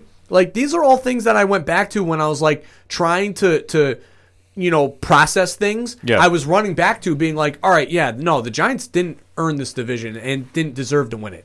But what Philly did, what the problem is with what the the Eagles organization did and what the coaching staff did was took a game that is of you know, and I know we keep saying it. And if you're playing the drinking game, I'm gonna say it again: integrity, integrity, integrity. And took that and said, no, go fuck yourself. We're going to take a dive. We're going to throw this game. We're going to put in Nate Sudfeld, who has no business playing in an NFL game. We're not going to dress Carson Wentz. We're not going to dress Deshaun Watson. We're not or Jackson. We're not going to dress Fletcher Cox. We're not going to dress uh, Carson Wentz. We're not going to dress. Uh, we're not going to dress Alshon Jeffries. And you do all these uh, uh, Runyon, you know, and you do all these specific moves that show that uh, Miles Sanders is another guy who was pissed in the locker room who didn't dress, and you do all these deliberate moves that show that you are willing to to. That, I mean, we went into the game with that as the injury report, saying, "All right, this is going to be an uphill battle for Philly to fight to begin with." Yeah. but to be down three going into the fourth quarter with Jalen Hurts playing good, not great, and to bench him, that was the move that broke. That was the straw that broke the camel's back. That was the this is they're doing this. It's it's a game of integrity. It's also a game of respect. We all remember what happened last year between Cleveland and Pittsburgh, between mm-hmm. Myles Garrett and Mason Rudolph. What happened on Sunday after the game was over? They cleared the air. They had a handshake moment, and everything's good between them. There is no respect or integrity in in the Philly front office or the coaching staff. There's no honor about this. There is nobody on that football team that respects that head coaching staff around. They have lost the respect of that entire team. They have lost the respect of the entire NFL. There is not a I cannot fathom an owner, coach, GM, janitor in the NFL that is okay with what Philly did goes, "No, I get it. Totally fine move." There's nobody who respects it. And and bringing anybody in Good fucking luck. Are, are you really going to want to go play for Philly when they may sit your ass so they can bu- jump up three places in the draft? what they're going to have to do is They got to get rid of Pederson. Well, they have to deal. Yeah, I agree. They have to go blow up their front office. They're going to have to get rid of their GM. Well, they already fired him. oh, Roseman's gone. Yeah, yeah. Okay. He so they got to get a new GM. You got to get a new head coach because Pederson has lost that locker room. Yep. It's Well, not- no, they- yeah. He's lost the locker room and nobody's going to trust him. Well, right. No, that's the whole thing. Where he goes from here, that's a, that's a whole other different ballgame. Like he'll go back to being an offensive coordinator somewhere. Yeah. But he is not going to be running a football team anytime soon. Even though he has that Super Bowl win to him, the fact that this damage has been done, and this is the cherry on the sundae This of their could season. This could have been the one o'clock game. Yeah, oh, yeah. And every, done the same things, and it probably wouldn't have been as bad. Right, No, but the but the microscope is right on him The for f- Sunday night. The fact that it was on NBC, NBC and the NFL opted to flex this game in the national TV. So you are being put in a position, a primetime network, where the NFL is showcasing your organization, and you f- slap them in the face. That the NFL will not forget that. No. And I and I think if Doug Pederson does get fired, this won't be a case of where he quickly lands on his feet and maybe some other collegiate coaching job or, or a coordinator position. No major organization, pro or college, is going to touch this guy. No, the see, this is the thing with the NFL, and somebody pointed this out. The amount of guys that get regurgitated and, and chewed up and spit out and, and brought back in because they're friends of friends or so and so, I guarantee you he'd probably end up some position in Kansas City, especially if uh, you know their offensive coordinator does get the Jets job or interviews somewhere and lands somewhere. Yeah, Bieniemy's interviewing for Yeah, them. you know he's gonna land on his feet. Pederson will And land. we're just purely speculative because he's not fired yet. Oh, yeah. There's no inkling that he is, but there's a lot of allegedlys going on, but we're just playing devil's advocate here. And and Pat, let me just kind of touch upon this and bring it to baseball too. Sure. Look how many people from the Astros got rehired after being Yeah. being Yeah. a part of one of the most you know Dude. insulting. Yeah. networking, friends of friends, man. You Yeah. always they that uh, somebody pointed this out the other day in the NFL because they were talking about how uh, you know Gase. You know how could he land a head coaching jo- or how could he land another offensive coordinator job? And he was already associated to like three potential landing spots. Yeah. So, Yeah, or the- the- Jason Garrett, you know, like The NFL eh, recycles all their coaches. Yeah, I it's mean. It, it is what it is. It's very tough to to break in and debut as a coach somewhere. Yeah. But once you get in that system, you're gonna get passed around. So if Pederson does leave Philly, which I think they have to at this point, Oh, because to. the negative press about this is telling free agents, one, do you want to go there and be a part of this culture? Like you think like a guy. So J.J. Watt, obviously potential free agent. You think he's going to want to go Oh, no. to oh, Philly fuck that. after something like that? no, Fuck that. And I think a lot of players are going to feel the same way. Well, and So- here's the even crazier thing: is Philly has no cap space. right. Even if they get rid of Carson Wentz, they're still 35 million over the cap. Yeah, they're screwed either way. That team is So unfortunately they gonna are be- literally backed into a corner, and they Damned did if it to you do, themselves. damned if you don't. Yeah. They Well, did it to themselves. I have zero remorse. I literally now, from now on, will cheer for any team playing Philly. Yeah. Any team, any team. I think you can guarantee NBC won't flex them into Sunday night Oh, games they're not going to hell soon. flex them. no. They're going to be lucky if they get a primetime game anytime down the road. It's sad to say, but these actions about the alleged tank job, and I'm just saying, this is how we call it as we see it. This is our opinions on it. But you can't say the evidence is not there. And let me say, you know, if anybody wants to bring up, like, I never t- said for the Giants to lose. I said if they can land Trevor Lawrence, you have to because he's a generational talent. And when the Jets won that game against the Rams, all right, not the smartest of moves, but you won a game, you know? When the Knicks win that one extra game that bumps them from the fourth spot to the eighth spot, do I get mad? Sure, I do. But at the time when they win, I'm like, hey, let's go. The Knicks got to win. You know, I don't. It doesn't hit me until the draft lottery comes. Sure. And they go from you know, and ESPN has to hammer home. Well, the Knicks, you know, won that extra game, so instead of being the fourth draft lottery position, now they're in the eighth, and they have a 0.1 percent chance. Yeah. That's when it hits me, and I'm like. Damn it! Why'd they have to win that last game of the season? But that's just that you can't help that. But- this is terrible. This is a bad look no matter how you want to break it down. And for Philly, you're going to have a lot of answers to do about this. and and to the Philly fans that you know have their opinions, roles reversed, and the Giants did this to you, or the Cowboys did this to you. Maybe screaming bloody You'd murder. be throwing a temper tantrum because I'm a, I'm telling you right now, newsflash, I'm a Giants fan. I'm not mad at Philly for what they did. I'm pissed at the Giants for what they've done, but I'm more mad that the sport that I do love has now a, a, a- you know a tarnish of the actual game level. Like, yeah, players do bad shit. I'm separate. There's the no sainthood right? The, sep- players. but you have to separate the two, right? Yeah. The the shit that the players do on their own time is what they do, and it leaves black eyes over the sport all the time. But the sport in and of itself is pure, Mm-hmm. you know. And now it's a work. it's, It's com- no different than Vince McMahon booking Roman Reigns to go over X wrestler.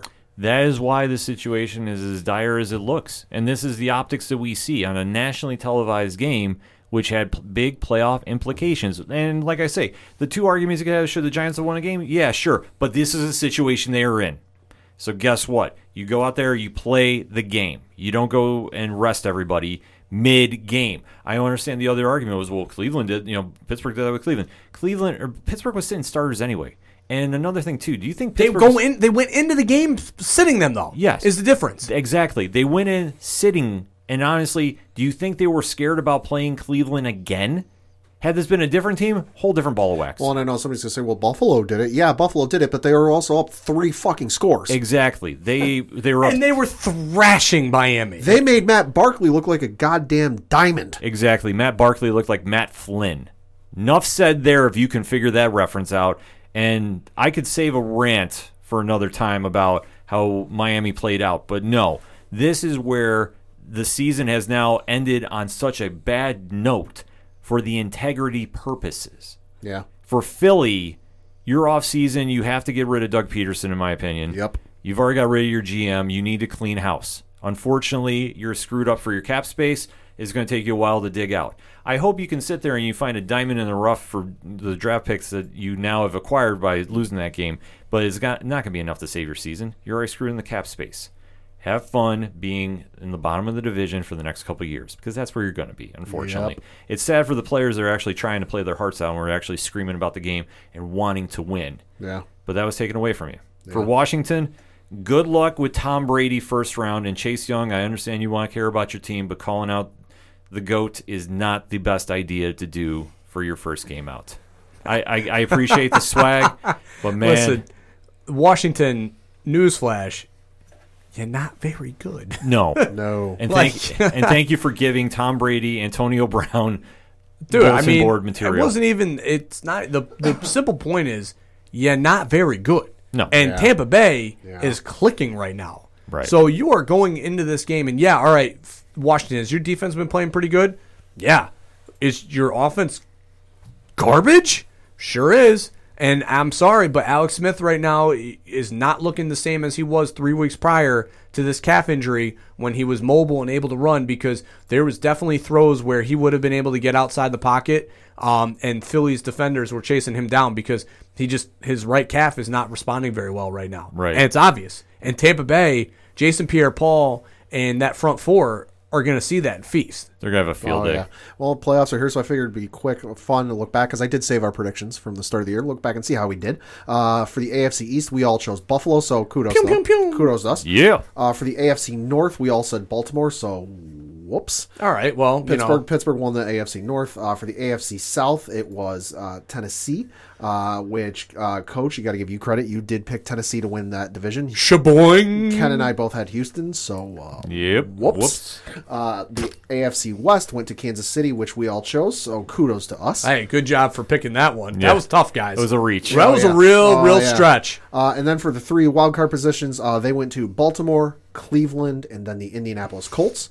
Uh, Ken had New England, Pittsburgh, and Indianapolis, so Two out of three. one, Technically. one, yeah, two out of three, I guess. Not Uh, bad, not Pittsburgh bad. made it in.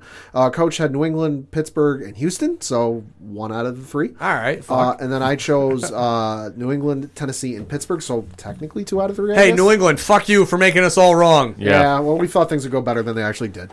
Uh, and then flipping over to the NFC East, uh, whoops, wrong tab. Uh, I, we all chose Dallas to win the NFC East. so, Whoops. yeah. Thanks, thanks, Mike, Mike McCarthy. Yeah. Appreciate Whoop- you. whoops on that one. Uh, for the NFC North, we all chose Green Bay, so kudos to us on that one. Hey. Also a reach. Yeah, uh, Tough pick. For the NFC South, uh, the division went to the New Orleans Saints, uh, which I did pick the New Orleans Saints. Hey, good for you. The New Orleans Saints, uh, Coach and Ken both took Tampa Bay. So All right. Whoops. Hey, we had him in the playoffs. We had him in the playoffs. Uh, and then for the NFC West, uh, we all chose the Seattle Seahawks, so kudos to us. Uh, and then for the uh, wild card positions, they went to Chicago, Tampa Bay, and there it is, uh, third one, uh, the LA Rams.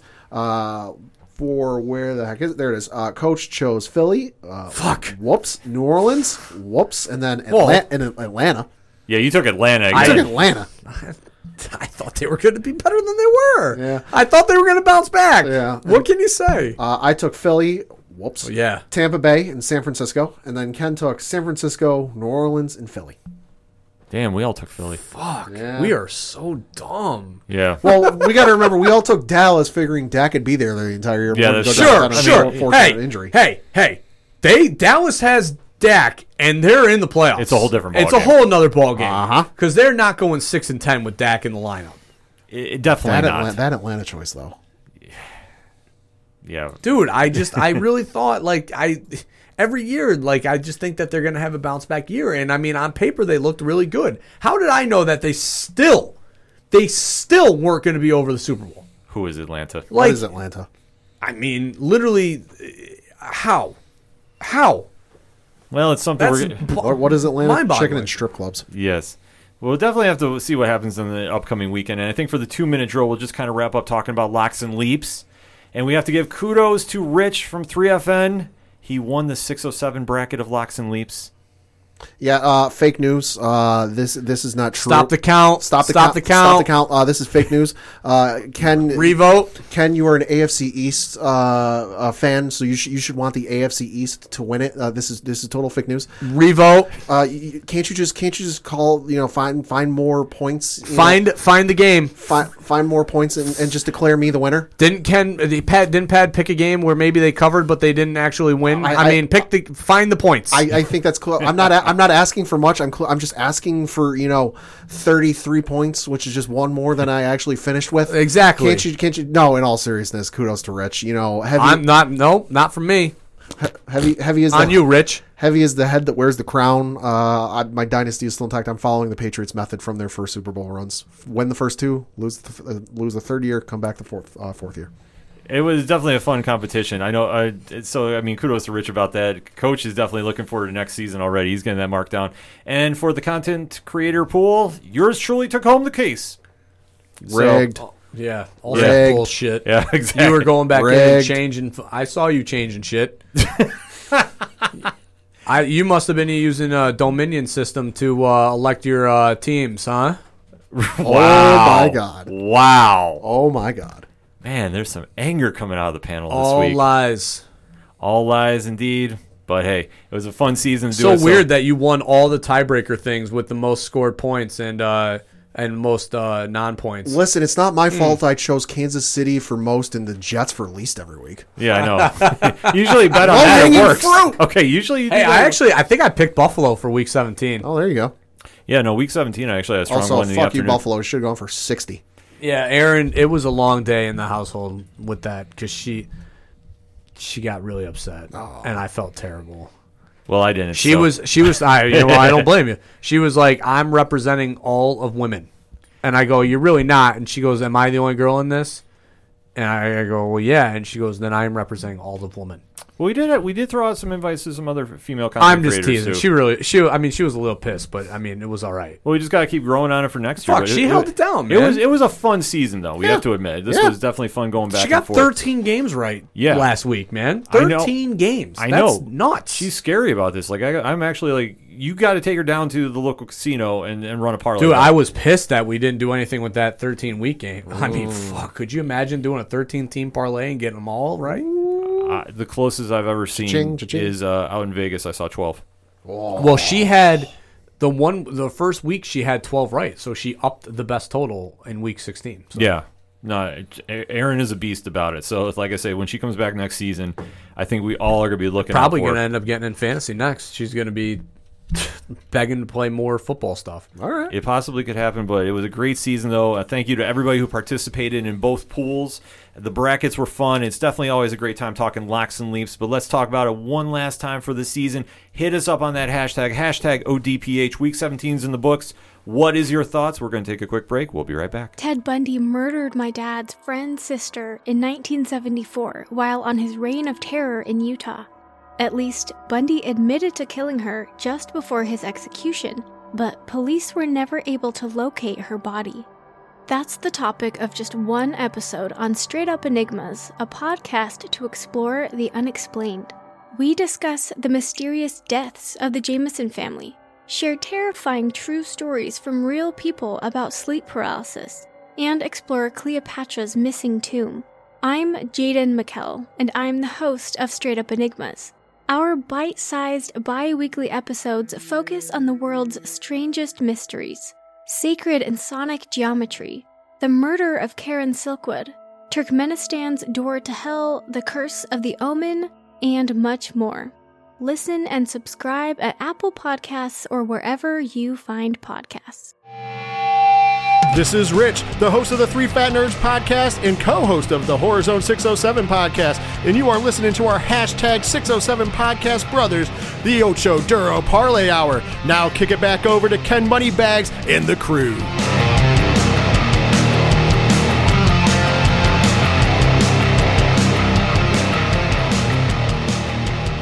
Coming back for another segment on this edition of the ODPH podcast. And time to run the ropes and talk some wrestling. Wrestling. Now, AEW and NXT both have big shows this week, but first we have to give props where props is due. That's a goddamn lutely. Apps a toodalutely. Last week was the Brodie Lee tribute show on AEW Dynamite, and Uh-huh. obviously is a very tragic loss in wrestling. We have talked about it at great lengths on 607 podcasts. Uh, TWS, we've talked about it here as well. Uh, losing Brodie Lee was a tremendous loss to everybody who knew him. He's such a great man. AEW ran a tribute show in his honor, and his son, Negative One, as he was nicknamed, Yep. uh, picked the card and the wrestlers for the matches.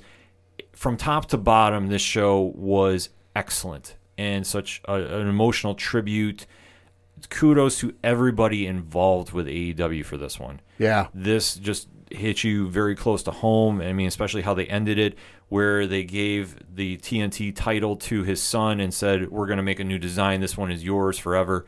And they had the video tribute as well. It was just a phenomenal night where wrestling became more than wrestling Yeah. and just really became like an emotional. Just so many feels were going on with this. It was It- just it was I mean, from some of the the wrestler, you know, Colt Cabana, uh, you know, obviously a lot of the Dark Order guys, Yeah, um, you know, really were wearing it heavy. Um, then to the end of the show with what uh, Tony Khan and uh, Cody and uh, number ten were in the ring, you know, for the final uh, tribute. The tribute video, you know, magical. Um, naming uh, Brodie Jr. the uh, forever TNT Championship, effectively retiring the belt. You know, absolutely tremendous.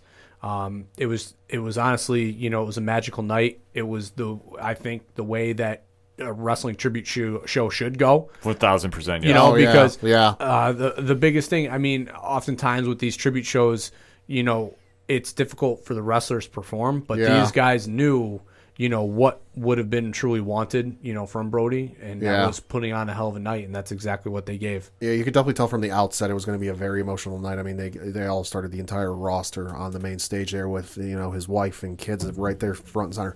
The one that caught my eye was the former WWE guys in the you know Miro, formerly known as Rusev in WWE, was in tears, mm-hmm. just full full tilt bawling. You know Dax, you know FTR, you know Revival, borderline tears. Just and, and I like what Jer- Chris Jericho said during the first match. He goes, "Listen, it's going to be an emotional night. If you have to let it out, let it out." Yeah. he, like he. Uh, that's one of the awesome things I like with Jericho was. Yeah, he's a heel. Yeah, he's a bad guy. Yeah, he's supposed to be a bit of a dick. Is is, is his character right now?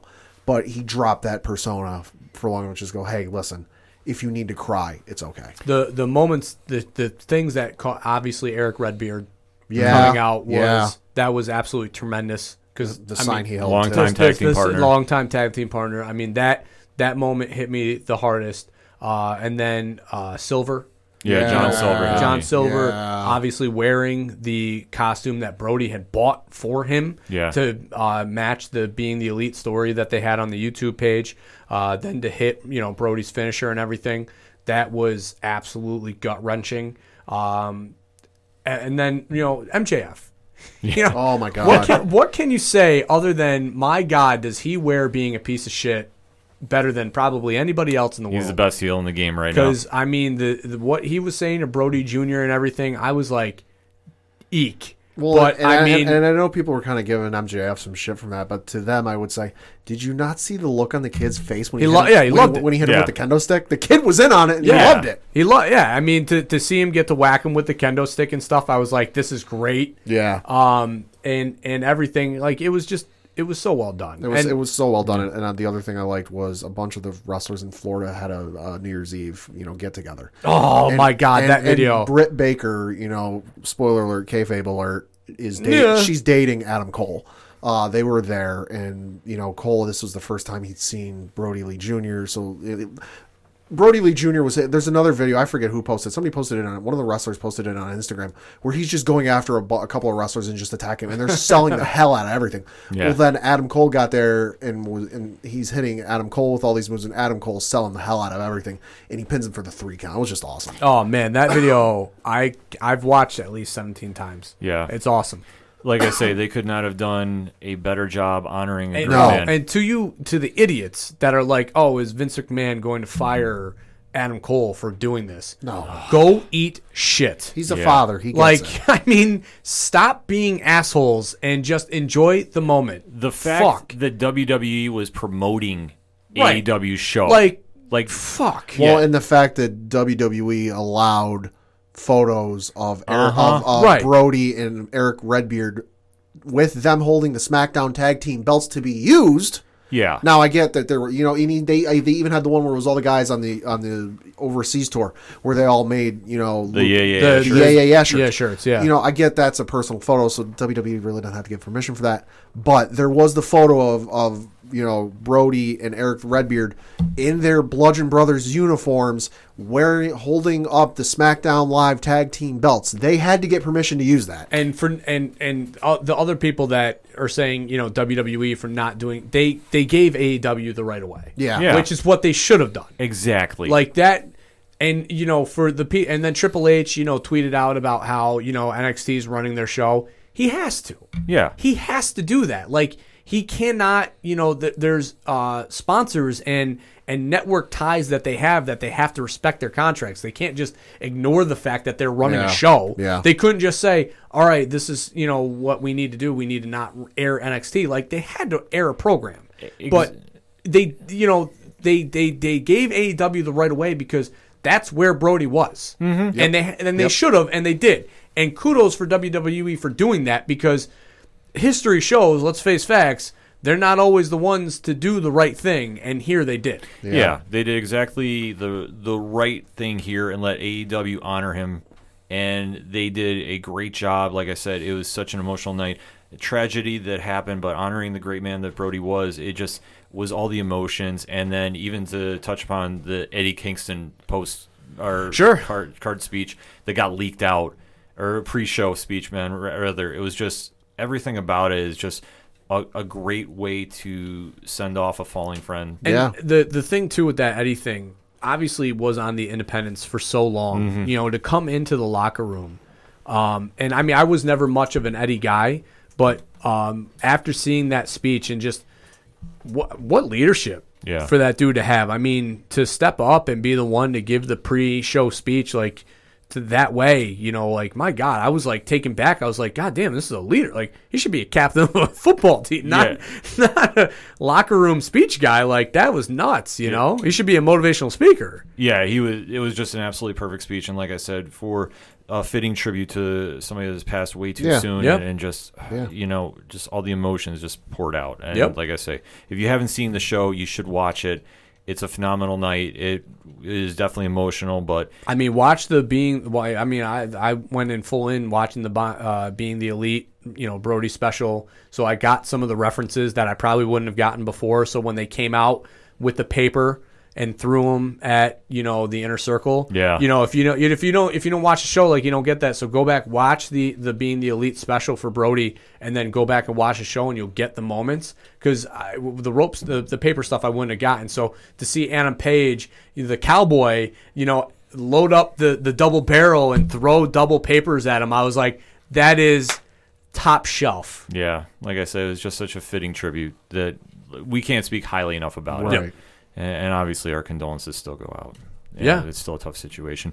But AEW is coming back with their New Year's Smash card this week. Yeah. changing gears here a little bit. And NXT has their New Year's Evil card. Oh, sounds like As well. uh, competition. Yeah. Well, it's something that they both were planning on doing. I know that um, obviously before Brodie's passing, they were going to run the uh, first night of New Year's Smash uh, this past Wednesday, but now they pushed everything back one week. So Yep. we're going to break down the card a little bit, give you our predictions for it. So, Pat, why don't you kick us off? Yeah, what do you want to start with? AEW, NXT? Let's go AEW since we're here. AEW. All right. Uh, so AEW uh, for the AEW Championship, you have Kenny Omega taking on Rey Fenix. Now, this is still continuing the story of the year of Omega as coaches defined. The year of Omega. And Except, or is it the year of Ibushi? Well, that's also just Wrestle Kingdom just wrapped up, uh, which was phenomenal as well. So I think there might be a little foreshadowing coming down the road too with Could those. be. Maybe. That's what I'm thinking. But this match should be a lot of fun. Obviously, Kenny Omega is relishing the return of the cleaner role. Yeah. Still doing the cross promotion with Impact Wrestling. That he's, Sure. he's da- he's going to be on tonight's show as we're recording. And Uh, it's uh, as we record uh, January fifth, and Meltzer already has uh, Callis as the promo of the year with this with the promo that they have for the you know AEW runs into big shows and they run their like their little like mini documentaries. Yeah, yeah, yeah. Callis cuts a promo on there and Meltzer retweeted and it goes earlier front early front runner for promo of the year and it just Christ Almighty. yeah, knee slapper. I was I was like, yep, Uncle Dave at it. It's not even the new year. We're already at it. You know. Yeah, it's just ridiculous with that. But the match though with him and Rey Fenix should be a, it should be an instant classic. I'm super excited to see that happen. Yeah. uh, Omega's going to retain because Yeah. I, I think as Coach was talking about, I think they're going to be sent off for some big cross promotion. No, they're they're. I fully think that this is going to be some sort of like you know the old Ultimo Dragon picture where he's got like 19 belts hanging off of his you know Yeah. his boots, his Yeah. schmeckle, his arms, his, his neck. You know that this is what Omega is going to be going for. They're gonna they're, Yeah. he's going to win the TNA TNA title at some point, and he's going to end up having both belts going against Ibushi at some point. Yeah, I wouldn't be. Uh, Omega's going to retain, but I wouldn't be surprised because, as we said, uh, Impact is tonight. You know, AEW's the night after. I wouldn't be surprised if there's some TNA running in and shenanigans uh, during this match. Yeah, I could definitely see something like that happening. Uh, next up for the AEW Women's Championship, you have Hikaru Shida taking on Abaddon.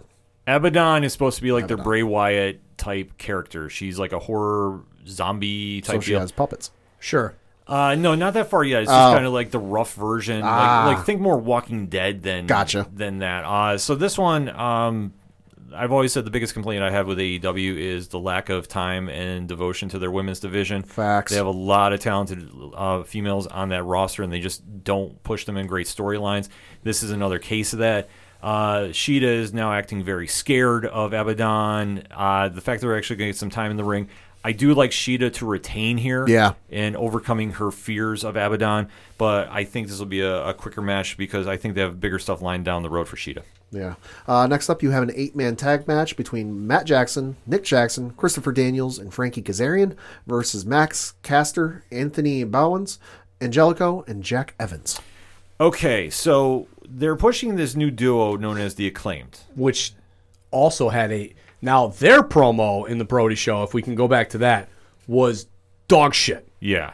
That was that was the one thing of the show where I walked away and I was like, yeah, a little bit too far. Yeah. because I they're supposed to be this edgy rap group, you know, like they cut the rap promo against Right. uh, the the Young Bucks and it got pretty like fourth wall, yeah. you know, breaking, and I'm like, even that was cringeworthy. Yeah, they, last week they- or two weeks ago. In, in my opinion, I don't think they're exactly ready for prime time. But I understand that they're trying to do something with them, and obviously pairing them with the hybrid oh. 2.0. which also is a dog shit tag team. I, I don't. I listen. I'm sorry. I know I've been the the anti AEW guy, you're and I'm, and I'm trying to to give benefit of the doubt out of respect because of what they did. But the, the I just the Angelico thing. I, I, ever, I what like what am, what am I? I'm not. It's not over to me. I don't like it. No, they're just kind of filling space. I think just Sure. making the eight man tag. So I mean, I think the I wouldn't doubt the heels winning here. Well, I the the story too is uh, Christopher Daniels, right? Like his pending flirtation with retirement. Yeah, Mm. because I mean, he is on the other side of fifty, if I'm not mistaken. So. Yo. Yeah, I, I well, I know they had the the uh, what is there Tuesday? Uh, Oh, AEW Dark. yeah, they had the uh, Kazarian and him versus uh, T2H or whatever. Yeah. and uh, the story was like them beating on Daniels, Kazarian needing to come in to save, couldn't do it, and then Daniels like all of a sudden just like. You know, Super Saiyan's up and, and comes back and wins the match to, to stay on not going to retirement. So I think that's more of the long the story that they're trying to tell here. So Yeah, I could definitely see the. See, heel- look how up on win. AEW I am, guys. Yeah, Yeah, I like applaud that? you. Yeah. and I know they're they're slowly breaking up him and Kazarian, so I wouldn't doubt that. that Yeah, that well, plays because a I think factor. they're Kazarian's going to end up going on a singles push, kind of like um, their other, oh Scorpio Sky. yeah, Scorpio Sky. yeah. I think SCU might be kind of transitioning to the next something. So, Yeah, well, I mean, I what I kind of would like to see maybe uh, the heels win, but almost Kazarian costing the faces to lose. Mm-hmm. You know, that way setting up the split for SCU a little more natural. I'd be okay with that as well. Yeah. So we'll kind of have to wait and see, but that should be a fun match. But I also said factions need to mean something. So I mean, True. I, Yeah. I don't know. True. Yeah. Uh, next up, you have Cody Rhodes taking on Matt Sydal. Only thing you need to know about this match is Cody's going to have a ton of pyro. Oh come on, hey, Doesn't he always? Hey, hey, come on, That was my number two complaint about Come AEW on. this year. come on, be nice. No, I this match, um, honestly, it will be. Dude, do you think when uh, baby Rhodes is born, I'm gonna be pyro in the delivery room? it's gonna be There'll pyro. be pyro for the announcement video. yeah, the, I was gonna say the, gender reveal. Oh my god! yeah, that thing's gonna be like the like, Dude, they're gonna air that on TNT, CNN, HLN, TNT, True. AMC, True. True. CBS might even get on there. I mean, they're gonna have all the coverage in the world for the gender reveal. Yeah, that's why I said that's where all the pyro is gonna go. It's looking like the Fourth of July. Terrible. But yeah, I know we're we're awful human beings about this. But that's if you watch AEW regularly, you know that Cody comes out to pyro for everything. Cody's got more pyro than uh, Ozzy Osbourne ever did for his rock concert. yeah, tours. it's insane. It's like a ten minute pyro entrance for him doing an interview. I just, to me, I don't get this match. Like that was the one head scratcher on the card because like Sydal's been pretty much relegated to AEW Dark. Yeah. and they haven't had any interactions. Like they didn't even in the in the Rumble thing because Sydal was in that. Like they obviously Cody wasn't. So it's just I think what they're just trying to do is with Cody, he doesn't really have a good storyline going, but they just want to get him on TV. Right, Sure. Well, Bob, yeah, Yeah, of yeah, course. yeah. Because like his his one storyline was him and Shaq, but I think that that's up in smoke. He- which I Probably. I'm the, fine with. The thing that would have made more sense is pairing him with probably like Darby Yeah, in a handicap match with Team Taz, where Sting comes in and makes the save. See, I, I had this sinking feeling they're lining up Cody versus Sting for later this year. Fuck, don't say that. I know. I, I don't ask me why. I just well, yeah, I, well, you have that feeling because of their interaction from when Sting debuted. yeah, because I know Sting wants one more match. I just don't Oh want to see it. You know what I really loved on Twitter today, guys? Sorry to, to sidebar here. Was somebody uh, posted about uh, Sting winning the the uh, AEW title, and somebody replied back and goes, "If you're happy about Sting coming back and complaining about Goldberg coming back, go fuck yourself." And it kind of brought a tear to my eye because I was like, "That's funny." Yeah. Because if you are, if you're celebrating Sting but booing Goldberg, you're a tool. Yeah. Because I'm booing both, so I have all the right in the world. Well, get ready to boo Goldberg through at least 2023. so, oh, you I know, will boo him for the rest of my life. he's, his contract, he's got to have two matches a year through My 2023. tombstone will say Goldberg sucks. You hear that, Aaron? That's what I want on my tombstone. Goldberg sucks. And fuck Doug Pederson. Two things. Be, it'd be like a rotating one. Be Yes. Like 360, yes. just- oh, just man. spin at the grave. With some pyro. Yes. And that's how we bring it full circle, everybody. well played. Cody wins in this one outright. Next Yeah. Easy. yep. Uh, and then the last match they have listed is Jack Hager taking on Wardlow. Crazy Curtis Gaming's favorite match of all time. Hmm. Yes. W- The battle of the inner circle big guys. Dude, Wardlow, our Hager is going to be busting a sweat, and his hair is going to be all over the place. He's probably going to f- touch it more times than uh, Jason Sehorn that game against the Falcons. Facts. He's going to be flopping that thing all night long. Yeah. Hey, Yeah. Hager, Yeah. shave your head. Yeah. And it's not a problem. Yeah. Also, also listed. Uh, Jon Moxley is scheduled to return. Chris Jericho's Oh, going to be. cool. On, Chris Jericho's going to be on color commentary. Also, I guess Snoop Dogg is uh, set to appear. Uh, this just Yeah, in, awkward. this just in. Eminem's going to be uh, showing up on NXT at some point. Yeah, there. Don't doubt that. Oh happening. yeah. Well, I mean, I I heard that WWE is not very happy with a Mr. Dog No. for appearing on said show. he had a line, a couple shirts of on WWEshop.com, a li- and I never, I never saw him, but I, I saw a post uh, from somebody about him. You cannot find those shirts on WWE. Yeah, they, WWE Shop. WWE pulled now. him. Yeah. Well, he's doing the show, the Go Big show with Cody. So it's like I understand it, but I'm just like, man, it's not moving the needle for me. Yeah. And obviously, Moxley's coming back. He just had his big vignette in over New Japan, so maybe we're gonna get some follow up with that. Or he's going to have something to say about the whole Kenny Omega thing. Either way, Yeah. you're going to have a Moxley interview, which is okay. And for overall, like for night one of New Year's Smash, it's not the worst thing in the world. It's pretty good. I think it'll be a solid one. But in comparison to New Year's Evil, though, hey, Holy shit. let's break it down, Pad. Yeah, so this is probably going to be your main event. Uh, Finn Balor taking on Kyle O'Reilly uh, for the NXT title. Round two. Fight! Bring a mouth guard. Bring in Ice Pack. Hey, Undisputed Era is going to run in and have some shenanigans. I would not be surprised if I- if we see Pete Dunne make a run in. Maybe maybe Pat McAfee, and he was just bullshitting everybody. that is Um, totally a work. I uh, I told Aaron about this the first one, and she didn't realize like how long Finn wrestled with a broken jaw. Yeah. Oh was yeah, like- Cause I mean, now think about this real quick for a guy of his stature, not not the biggest guy in the world. He is now wrestled with a dislocated shoulder yep. and a broken jaw That needed three plates. Was Yep. it? for multiple minutes of a match. Yep. Not the oh shit, I broke my jaw, let's finish this. It was oh shit, I broke my jaw, let's go another seven to eight minutes. It's absolutely insane. Like, he- i- is he the toughest dude in wrestling? Uh, yeah. He's in that competition right now. It's absolutely wild to see, but I fully think that we're gonna have Kyle O'Reilly win the belt. I'm convinced of it. Like I think that their first match last year was an instant five star classic, legitimate one. Yeah. it was one of the most hard hitting matches I've ever seen. Uh, this side of Dragunov and um, Walter. and it was just a great match. Yeah. like it was Yeah. just. I mean, outside, like obviously the broken jaw kind of put a little bit of a of a of a slowdown. You know, Yeah. on probably some of the things that they wanted to go for. They still did a hell of a match. Yeah. this is going to be an absolute epic. I mean, I wouldn't doubt Finn winning, but I just have a feeling Kyle O'Reilly's due after that match. I think he became a bona fide superstar in WWE's eyes. Sure. So Maybe. to give a switch up for the beginning of the new year, let's see it. I mean, I think Finn's going to retain, but we'll see. I I also agree. I think that they want Finn versus. Um, Pete Dunne. no, that, Oh, that and the Walter? Wal- no, not Walter. The other dude that's Karrion hanging Kross. around Cra- Kross. Yeah, Uh, I think yeah, they Karrion want. Kross is owed a rematch. Well, he's owed a rematch. He's got the match against Damian Priest, I believe, too. Uh, yeah, that's the next matchup. Uh, Damian Priest taking on Karrion Kross. Uh, one word for this. Ow. Yeah, this is going to This be a is gonna hit. fucking hurt. I yeah, I think that this is going to be a actually closer match that Kross is going to like. Yeah. This is going to be the first time that we see Kross have somebody press him that we haven't seen since he's been in WWE. I agree. Because even Yeah. the uh, match that he had with Keith Lee, it was fairly one-sided. It was Yeah. pretty much a squash match. because Yeah. yeah. I mean, this is going to be like Karrion Kross having to do everything in his might to win this match, and it's going to make him just look even more monstrous going into whoever has the title. yeah, it'll make him look great, and Damian Priest too, oh, because Oh, yeah. Damian Yeah. Priest has a big future. Even if he takes the loss here, he's still one of the Yeah, big guys. well, that's why it's got to be me. close. He's growing on me. He, Yeah. Same, same. Yeah. Yeah, I would say most His- improved. From His last year. promo work. Yeah. That, yeah. that Well, yeah. last, that Yeah. last, that la- so when he showed up and was silent, I was like, "Oh, let's go."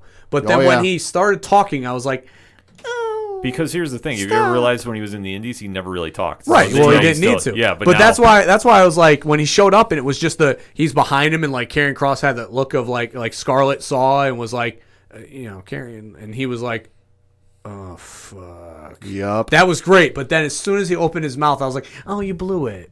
Yeah. Just stay, just don't talk. yeah. Yeah. Uh, next matchup again. Bring the aspirin. Bring the ice pack because you have Rhea Ripley taking on Raquel Gonzalez in a last woman standing match. Yeah. Ow. This is also going to hurt. this whole night's gonna hurt. Yeah, this whole th- yeah, New Year's Evil is not for the faint of heart. Ripley and Gonzalez have definitely had a hard hitting feud going on, uh, especially building off War Games. I'm not War Games. doubting. Yes, War Games. I'm not doubting Gonzalez winning this one. No, wouldn't surprise me. I I I have a very odd feeling that Rhea Ripley's going main roster and she's debuting at the Royal Rumble. Could be. I hope not. I really hope I'm wrong because I think she's better fit in NXT. But wait and see. I don't. I I I'm picking a lot. Like, well, Karrion Kross is a heel, so I guess I'm kind of in fins in between. So I'm like, So so is Rhea Ripley. She's kind of one of those in betweens. yeah, I don't know. I I want to go over Raquel just because it would be the edgy thing to do, mm, but I yeah. just I feel like they're so like Rhea, you know, especially after the loss to Charlotte, really can't afford another like main match style loss like that to mm. Raquel because Raquel's not at the same level that like a loss to her. I don't think it hurts her stock, but it just doesn't look great. Yeah. You know, I think Rhea's going to retain, but it's not without some shenanigans uh, during the match to really, you know, put her over the top. Yeah, I think you're going to see some run-ins, but I mean, obviously, or some kind of help. I mean, Candice schmaz. yeah, Yeah. lurking around there too, or uh, Dakota. Dak- I was thinking Dakota. Yeah, somebody's going to help her out with that one. So Yeah. wait and see on that. Uh, and then you have Grand Metalik taking on Santos Escobar for the NXT Cruiserweight title. This will be the best pure wrestling match of the night. Uh huh. This is the only one you probably won't need ibuprofen for. Uh, you know that Finn Balor Kyle O'Reilly match is going to be pure. It's just going to be Ow. Brutal. brutal. Yeah. yeah, this, no, this is the only match you don't need an ice pack for. Yeah, well, they're going to do a lot to try stealing the show. Oh, yeah. Say what you will about Escobar, because obviously 205 Live and the the cruiserweight title does fall under the radar a lot, but it is great wrestling if you get Sure. to watch it. Grand Metalik, uh, we usually see him losing a lot as part of Lucha House Party, but he can go. He's won. Hasn't he won? Like, didn't he win on Raw? I saw somebody tweet that he. I think he did and, and lead into this. Yeah. but overall, though, I mean, Lucha is kind of falling apart. It's just kind of the comedy act uh, on the Well, main it's roster. been a. It's been a comedy Yeah. act. Right, but Yeah. for this, I think he's going to definitely go out of his way to try having a scene stealing moment. Uh, I like Escobar to retain though, Yeah. so Yeah. kind of wait to see what happens. There. Yeah. Yep. And then lastly, uh, Xia and Boa are set to return as well. Uh, for those of you who may not remember or may not know, uh, reading from the preview on WWE.com, uh, quote, after undergoing arduous punishment and training, Xia Li and Boa are set to return at NXT New Year's Evil. Li and Boa were taken away by a mysterious man, apparently failing to meet an ultimatum delivered in cryptic letters after Leah came up short in several matches. For weeks, both have been shrouded in secrecy, with the NXT universe seeing only glimpses of their brutal training regimen, led by that same man and another unknown figure looking on. Enigma aside, one thing that's clear is that neither superstar is likely to be the same. What we can expect to see, what can we expect to see when Xia and Boa are back on the black and gold brand uh, this Wednesday night? And might we learn more about the mysterious figures they've been inter, inter, inter, intertwined with? This storyline doesn't move me at all. So weird. Yeah. dude. Yeah. The vignette two weeks ago, where it was, or it was last week. Yeah. Where Yeah. it was just them in like a dark lit room, Room. where she was just punching him, and the camera angle was weird. Like the whole thing was just like, this is. I It better it better build up to like something super surprisingly revealing because otherwise I'm already checked out. I'm Right. Waiting, I'm waiting for someone to go. It was me, Austin. It was me. Yeah, it's got to be. No, it has to have a payoff. What if it's Kairi Sane? I'd be. I don't think it will, but ooh, what if it's I Kairi would Sane? mark. I would mark. out- You know me. I love Kairi Sane. So would, the more I could see her, the better. So like I. I think she would, but I think she has bigger plans with like what they're doing over Yeah, oh, in, yeah. in Japan. Yeah, yeah, yeah, Like for because I know NXT Japan is still on the table. Like I just, some I don't point. know. Like if it's not anything great, and Yeah, it's just yeah. like. Oh, hey, it's random wrestler that we only feature a couple of weeks. Yeah, like no thanks. It's got to be something. It's got like, it's like yeah, it's got to be a big payoff or I'm gone. I would hope it would be a big payoff, especially on a night where it's very well stacked. yeah, Yeah. like you don't show this unless you've got. Well, I mean, they could let- be. It could be a letdown. So, but you, I feel like they don't do this unless they've got something. No, NXT In has a their back reputation. pocket. Like Right, when they yeah. do events, they do events. So we'll have to wait and see on that. Either way, it's a stacked night of wrestling. Wednesday night. Hit us up on that hashtag, hashtag ODPH. What are you going to be watching? What is your thoughts? Who's going to have the best night of all? We definitely want to have the conversation. So definitely hit us up. Let us know. We're going to take a quick break. We'll be right back. Hi, I'm Sunny Hepburn, And I'm Brandy Fleece. and we're from Book of of Lies, Lies. the podcast, where we discuss liars, cheats, and thieves. Scammers and dirty, rotten scoundrels. You can tune in for new episodes every Tuesday to hear about another lowdown, dirty liar. And learn how to spot them. So that's Book of Lies podcast.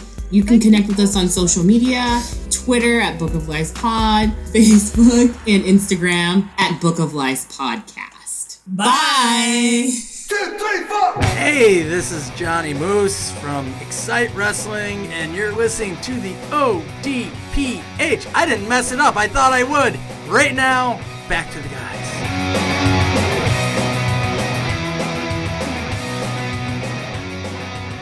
Coming back for the final segment on this edition of the ODPH podcast. Time to talk local minutes. I know there is a bit of a local minute update with the Binghamton Devils. Uh, as you, Bummer. yeah, as many of you might have heard, the AHL season will be going forward. Uh, they will be following in the same vein that the NHL is doing, where it's kind of like regional uh, divisions. So only you know same team, same teams in the same area playing each other. Uh, works out for Binghamton because I don't have the list in front of me, but it's our old division where where it's like Hershey, Scranton, Syracuse, uh, uh, Rochester. So it's, it's the division if you're uh, Binghamton Devils fan or a fan Except Yeah, except uh, the Binghamton Devils, the news came down, will not be playing in Binghamton. Uh, it was announced uh, just yesterday as we record.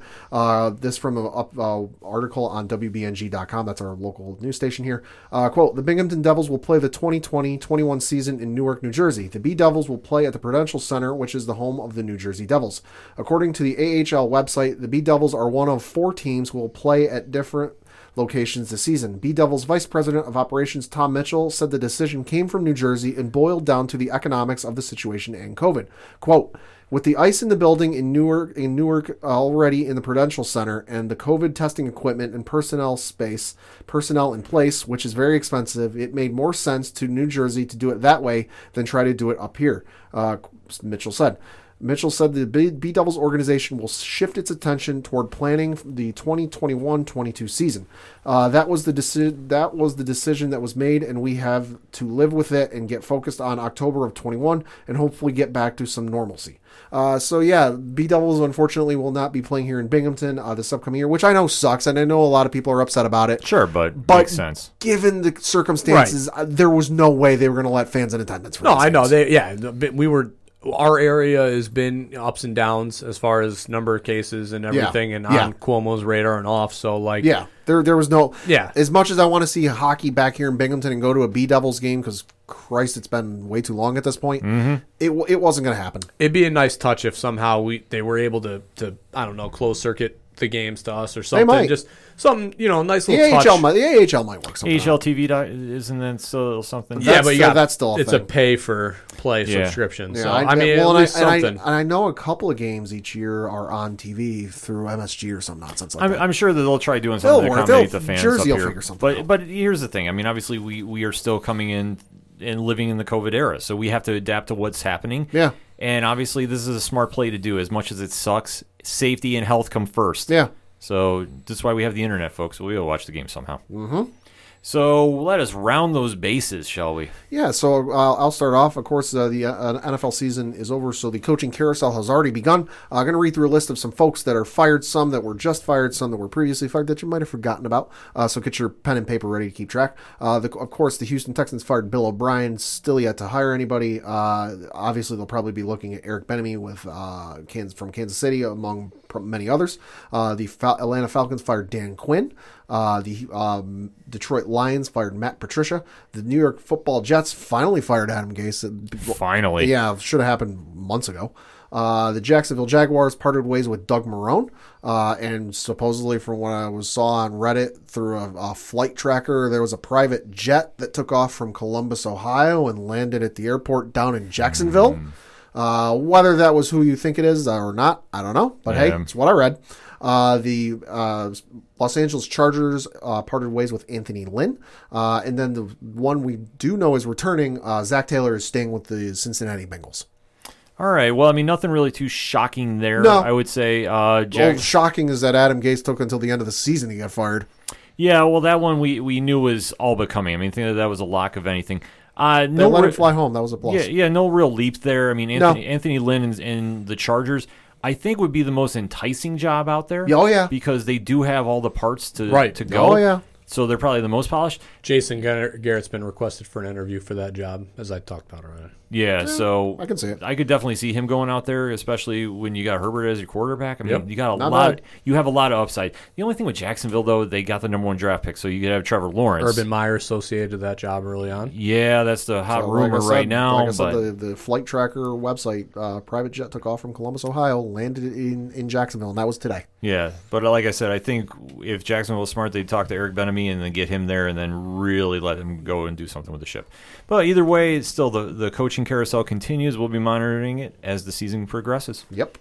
Coach, I hate bringing this up, but You know, I'm just going to touch on it because obviously we, you know, NFL kind of uh, uh, grabbed our attention with everything that happened on Sunday. But the uh, National College Football Playoffs were played. Uh, Alabama, uh, unfortunately, did take it to Notre Dame, uh, 31 to 14. Uh, although the score does look close, uh, It was closer than I some may thought it would be for a while. Yeah, yeah, you know, not so much, Pad, but thank you. Um, you know, Yeah. they uh the the back breaking moment that really just grinded my gears was Notre Dame was down at one point, twenty one to seven. Yep. And uh, they were driving the ball fairly efficiently, and it got to uh, a third and or second and long situation with the Second and 15, I think. yeah, with Ian Book running outside the pocket on a play action pass that he was trying to hit. Uh, t- uh, I think Michael Mayer, the tight end, and unfortunately the ball kind of sailed on him a little bit. Uh, Dalen, I think it was Dylan Moss actually made a great play, uh, made the interception on the ball, and essentially broke Notre Dame's back as Alabama ended up going on that drive, scoring, going up twenty eight to seven, and it was just too much to come back from. Uh, just again, it's like I said going into the game, that Notre Dame didn't have the firepower to match, uh, you know, this this Alabama offense. And honestly, you know what? To all the people that were like, "Oh, Notre Dame doesn't deserve to be there," whatever, Alabama would have beaten Cincinnati fifty-six to nothing. They would have beaten Te- Texas A&M seventy-five to nothing. That offense is DeVonta Scary. DeVonta Smith is the Slim Reaper name fits because the dude's scary. Um, and you know what? I, I I'm proud that Notre Dame got in. I'm happy that Notre Dame got in, and and I'm glad that they showed up and didn't get shellacked.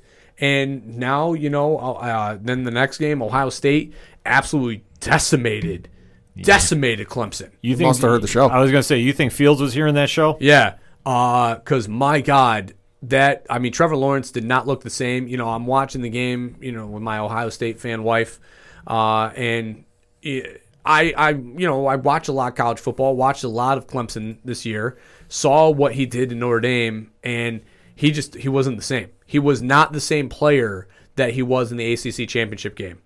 I, I I'm not saying anything like an injury or anything. It's just Ohio State's defense obviously found something that is you know a glitch in the system in the matrix because Trevor Lawrence just couldn't compute.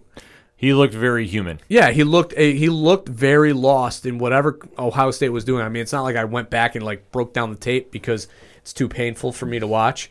Um, but if you went back and watched it, I guarantee you there were some looks that they weren't expecting Ohio State to do, um, and and they did it. And offensively, you know, the thing that I said again is Clemson's defense is good but not great, and Ohio State took shots down the field, uh-huh. and they're going to have to do that again against Alabama if they want to stay in that game. And I think they can beat Alabama. I'm not going to say that's my official pick, but, but Because I was going to say you're crazy if you say that. Well, Yeah, no, no because because here's a here's the two takeaways I have from the game because I, I was rooting for you for Notre Dame. sure. I think the backbreaking moment was the hurdle Nah, the hurdle was the the hurdle. that was a tempo changer. No, it was, and it was a big play. But again, that only brought it to that. That happened after the interception on that drive. Mm-hmm. So like, it, it wasn't because they were Notre Dame was driving the ball. I mean, it was twenty one to seven. Like, it was, Right. you score a touchdown on that drive. Now you're 21-14, and, and everything opens up. Um, but the hurdle, the interception, you know, the fact the that- interception was the nail in the coffin. yeah, the, the- well, the interception what came first. Then it was the leap. So I mean, the the the leap was definitely the icing. Yeah, the because it was on that drive that he got outside and, and made the. So it it was the icing on the cake. You know, I think that's what finally like. It's just again the Notre Dame's inability to make the uh, explosive play offensively. You know, to to to drive because their game plan going in was definitely we need to control the ball, we need to control the clock. Mm-hmm. But the problem is Alabama's so decisive and just precision offensively that they just drove right down the field. You Yeah. know, I mean, no matter what Notre Dame did, there was no way they're going to stop that offense. And the only way to compete with that is not ball control. It's point for point. yeah, you gotta go. Yeah, you gotta go gunsling with him. You got you got to throw. Yeah, but I think for Justin Fields though, he had a little chip on his shoulder. I think. Oh, for sure. And he wanted to play. So I think if he can recreate that magic against Alabama, it's gonna be tough. Yeah. It's not all the realm of thought. Like I think Alabama is going to win. I just don't want to say it out loud and put that energy out in the world. I mean, but but it's hard to pick against the the. I mean, it's like picking against the Patriots with The- the Brady Belichick era. Like I hate saying it, but Alabama currently uh, favored by seven and a half. the thing is, is like you take away the pass, then Najee Harris is going to kill you. You stop Najee Harris, they're just going to throw it. Like Yeah. Ohio State um, is very good offensively, and Bama's defense. I'm, I'm, I swear on this. I don't care what they did in Notre Dame. Their defense is not good. It's just Notre Dame does not have the skill talent that these other elite teams have. Mm-hmm. So Ohio State's going to be able to score. It's just the difference is. I don't think that they're going to be able to stop Alabama like they did Clemson. Yo, the over under on this is 75. oh, I believe makes it's gonna be perfect sense. shootout. Take Yeah. the over. That well, that's why I'm Take saying the like over. this is going to be a point for point. We need to score anything less than a touchdown is going to be a stop. This is going type to be game. this is going to be a shootout and a little bit of clock management, and then clock by clock management. I mean, you manage the clock to where you have the ball last. It'll be a fun game, Right. though. Yeah, no, this Like is it's- this is I mean, the Clemson matchup against Bama would have been good, but they don't have the defense that uh the the defensive skill set that uh the speedsters on the outside. Like I mean, Patrick Surtain's the real deal. Mm-hmm. That I mean, his dad taught him very well. Oh, yeah, he- yeah, he's- he's a prototype. absol- he absolutely shut down McKinley. He was absolutely taken out of the game, which was I definitely think Alabama's game plan, and um, is a force to be reckoned with. I mean, when you take one side of the field away, Revis Island, everybody, Mm-hmm. um, you know, you effectively take away, you know, what the offense can do, and that's what Surtain can do, and that's what he'll do uh, with Ohio State with uh, their wide receiver that they have. It'll be very interesting. I think Alabama runs a lot of the same offense San Francisco does for 49ers. Yeah. They do a little Yeah. sweep end arounds. Yeah, well, I mean, I think that they they want to get, you know, Alabama and Sarkisian, or Sarkisian understands where are my talented players because again, I it's it's not that I think Mac Jones is talentless. It's just he's not the focal point of the offense like Tua was, you know, or like uh, Hurts was the year before. It's the wide receivers that's like, all right, we need to get the ball to these guys in space, and how do you do that? End arounds, sweeps, that type of stuff, because you get them out on the edges, and then it's one on one with them versus defensive end, and they're going to win that every time. Yeah. Still be a fun one to watch when the game goes down, though. So Yeah. we'll, we'll definitely have a little more to say about when it gets closer. And I, for me to close the show out, I know we're not doing locks and leaves, but I'm going to read off the playoff schedule for the NFL this week. Yep. And I want the panel to give me that lock. We're not, we're not talking leaps because I mean leaps you can really kind of stretch here. So as we kick off January 9th and 10th, we have the wild card weekend, as it's called. Kansas City and Green Bay are not playing. So kicking off the NFC list is New Orleans is going to be hosting Chicago to an eight seed. That's four o'clock on Sunday. Saints are favored eight and a half. Seahawks are going to be hosting the LA Rams, so it's division 440 start on Saturday. Seahawks are favored four and a half, and Washington is going to be hosting Tom Brady and company on Saturday night, 8 p.m. Bucs are favored seven and a half. That's going to go up between now and Sunday. Oh, absolutely. Or Saturday, I should say. Looking at the AFC, uh, kicking off Saturday action is those Buffalo Bills, which will have fans in attendance. Hashtag get the tables. Yeah, uh, it's going to be a wild time up at the Ralph. I still call it the Ralph. I, I don't care what for anybody snow. says. Pray for a lot of snow. Yeah, uh, they're going to be hosting the Indianapolis Colts. Uh, so that's going to be uh, one o'clock on Saturday, kicking off the weekend. Bills are favored six and a half. The over under though is fifty one. I think that's a little high, but that's just me. Yeah, maybe. All right, next up is the Steelers are going to be hosting the Cleveland Browns in a deja vu match from last week. Uh, they're going to be uh, Sunday night, 8 p.m. If I'm reading this correctly. 8:15, yep. 8:15, yep. Which uh, the Steelers are favored three and a half. And closing out the weekend is Tennessee hosting Baltimore, one o'clock on Sunday. Ravens are favored four and a half. So, gentlemen, starting with Coach, who's your lock for the weekend? The Bills. Oh, God bless your all heart. Uh, my lock is Tampa Bay. I'll even give you a leap, I because I, I think Cleveland's going to beat Pittsburgh. Oh, okay. Shock of the weekend. I, I'm down for that. Uh, my lock, I'm, I'm going Tampa Bay too. I I do think Buffalo will win, but I always hate betting on my team, so to speak, and, and putting that karma out. Because the thing is, they got to stop Taylor and the run game of Indianapolis. If they can do that, they can definitely win that game outright. It just that run defense has to go in there. They put the shellacking on Miami, so I almost hate rooting against Indianapolis because they took that spot. So we'll kind of make that happen. But definitely let us know what you think. And that being said, the music you heard on this episode of the ODPH is that of Brian Wolf. Now, he does a Patreon pad, is that correct? This is true. He does a lot of music on Wednesdays. He's doing his Patreon concerts on Facebook and social media. Where do you find out about that, Pat? Ocho Duro ParlayHour.com. That's right. So you head on over to the music section. You can check out all the things that are going on with Brian, Second Suitor, Tom Jolu, Floodlands, Shot of the Robots, and all the great music you hear on the ODPH. You can also head on over to the website and check out the directory, which we have friends of the show, such as Tom from Off the Cuff Gaming, Excite Wrestling, Dragon Master Games, and organizational link support in Black Lives Matter. We also have all the links via Podchaser to all the pod groups we're in. Because let's face it, Pad, what do I say every week? If you're not on Podchaser, are you really in a pod group? Nope. Exactly. So you got to have that page. So you'll find six up there if I'm doing my math right. So you find the ones for Pod Nation, the Legion Independent Podcast, the Apocalypse, Alternate Reality Radio, hashtag 607 Podcast, and 8122 Pro- 8122 Productions. Yeah, I had to think about that for a If your math is right and you're not doing Steiner math. Yes, because you know, thirty-three percent of this, and yeah, I, I can't even try doing Steiner math. But we definitely want to shout out our guys over at Eight One Two Two Productions, Rich, Ron, Mike C, and hashtag Big Natty Cool. Still on Twitter, Oh boy. and if you want that Cobra Kai talk, you have to hit up Diesel at Big Natty Cool. Because he will break it down to you like no man I have seen. He is like the Matrix when it comes to Cobra Kai.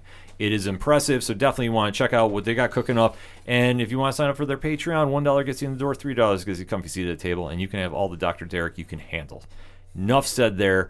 Also on the webpage, we have to plug because we have a sale coming on too for the TeePublic store. Ooh. So definitely you want to get that ODPH swag, and we might have some more shirts coming. Who knows? T's dot dot dot.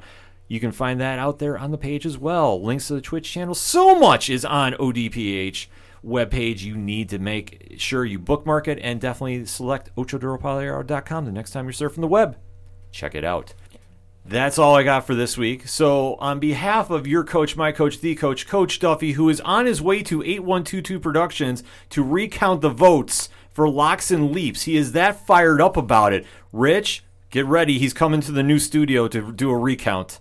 For the one and only Padawan J, Thank you, thank you. I'm your host, Ken. M. Thank you as always for listening to the ODPH podcast, better known as the Ocho Duro Parlay Hour. See you next time.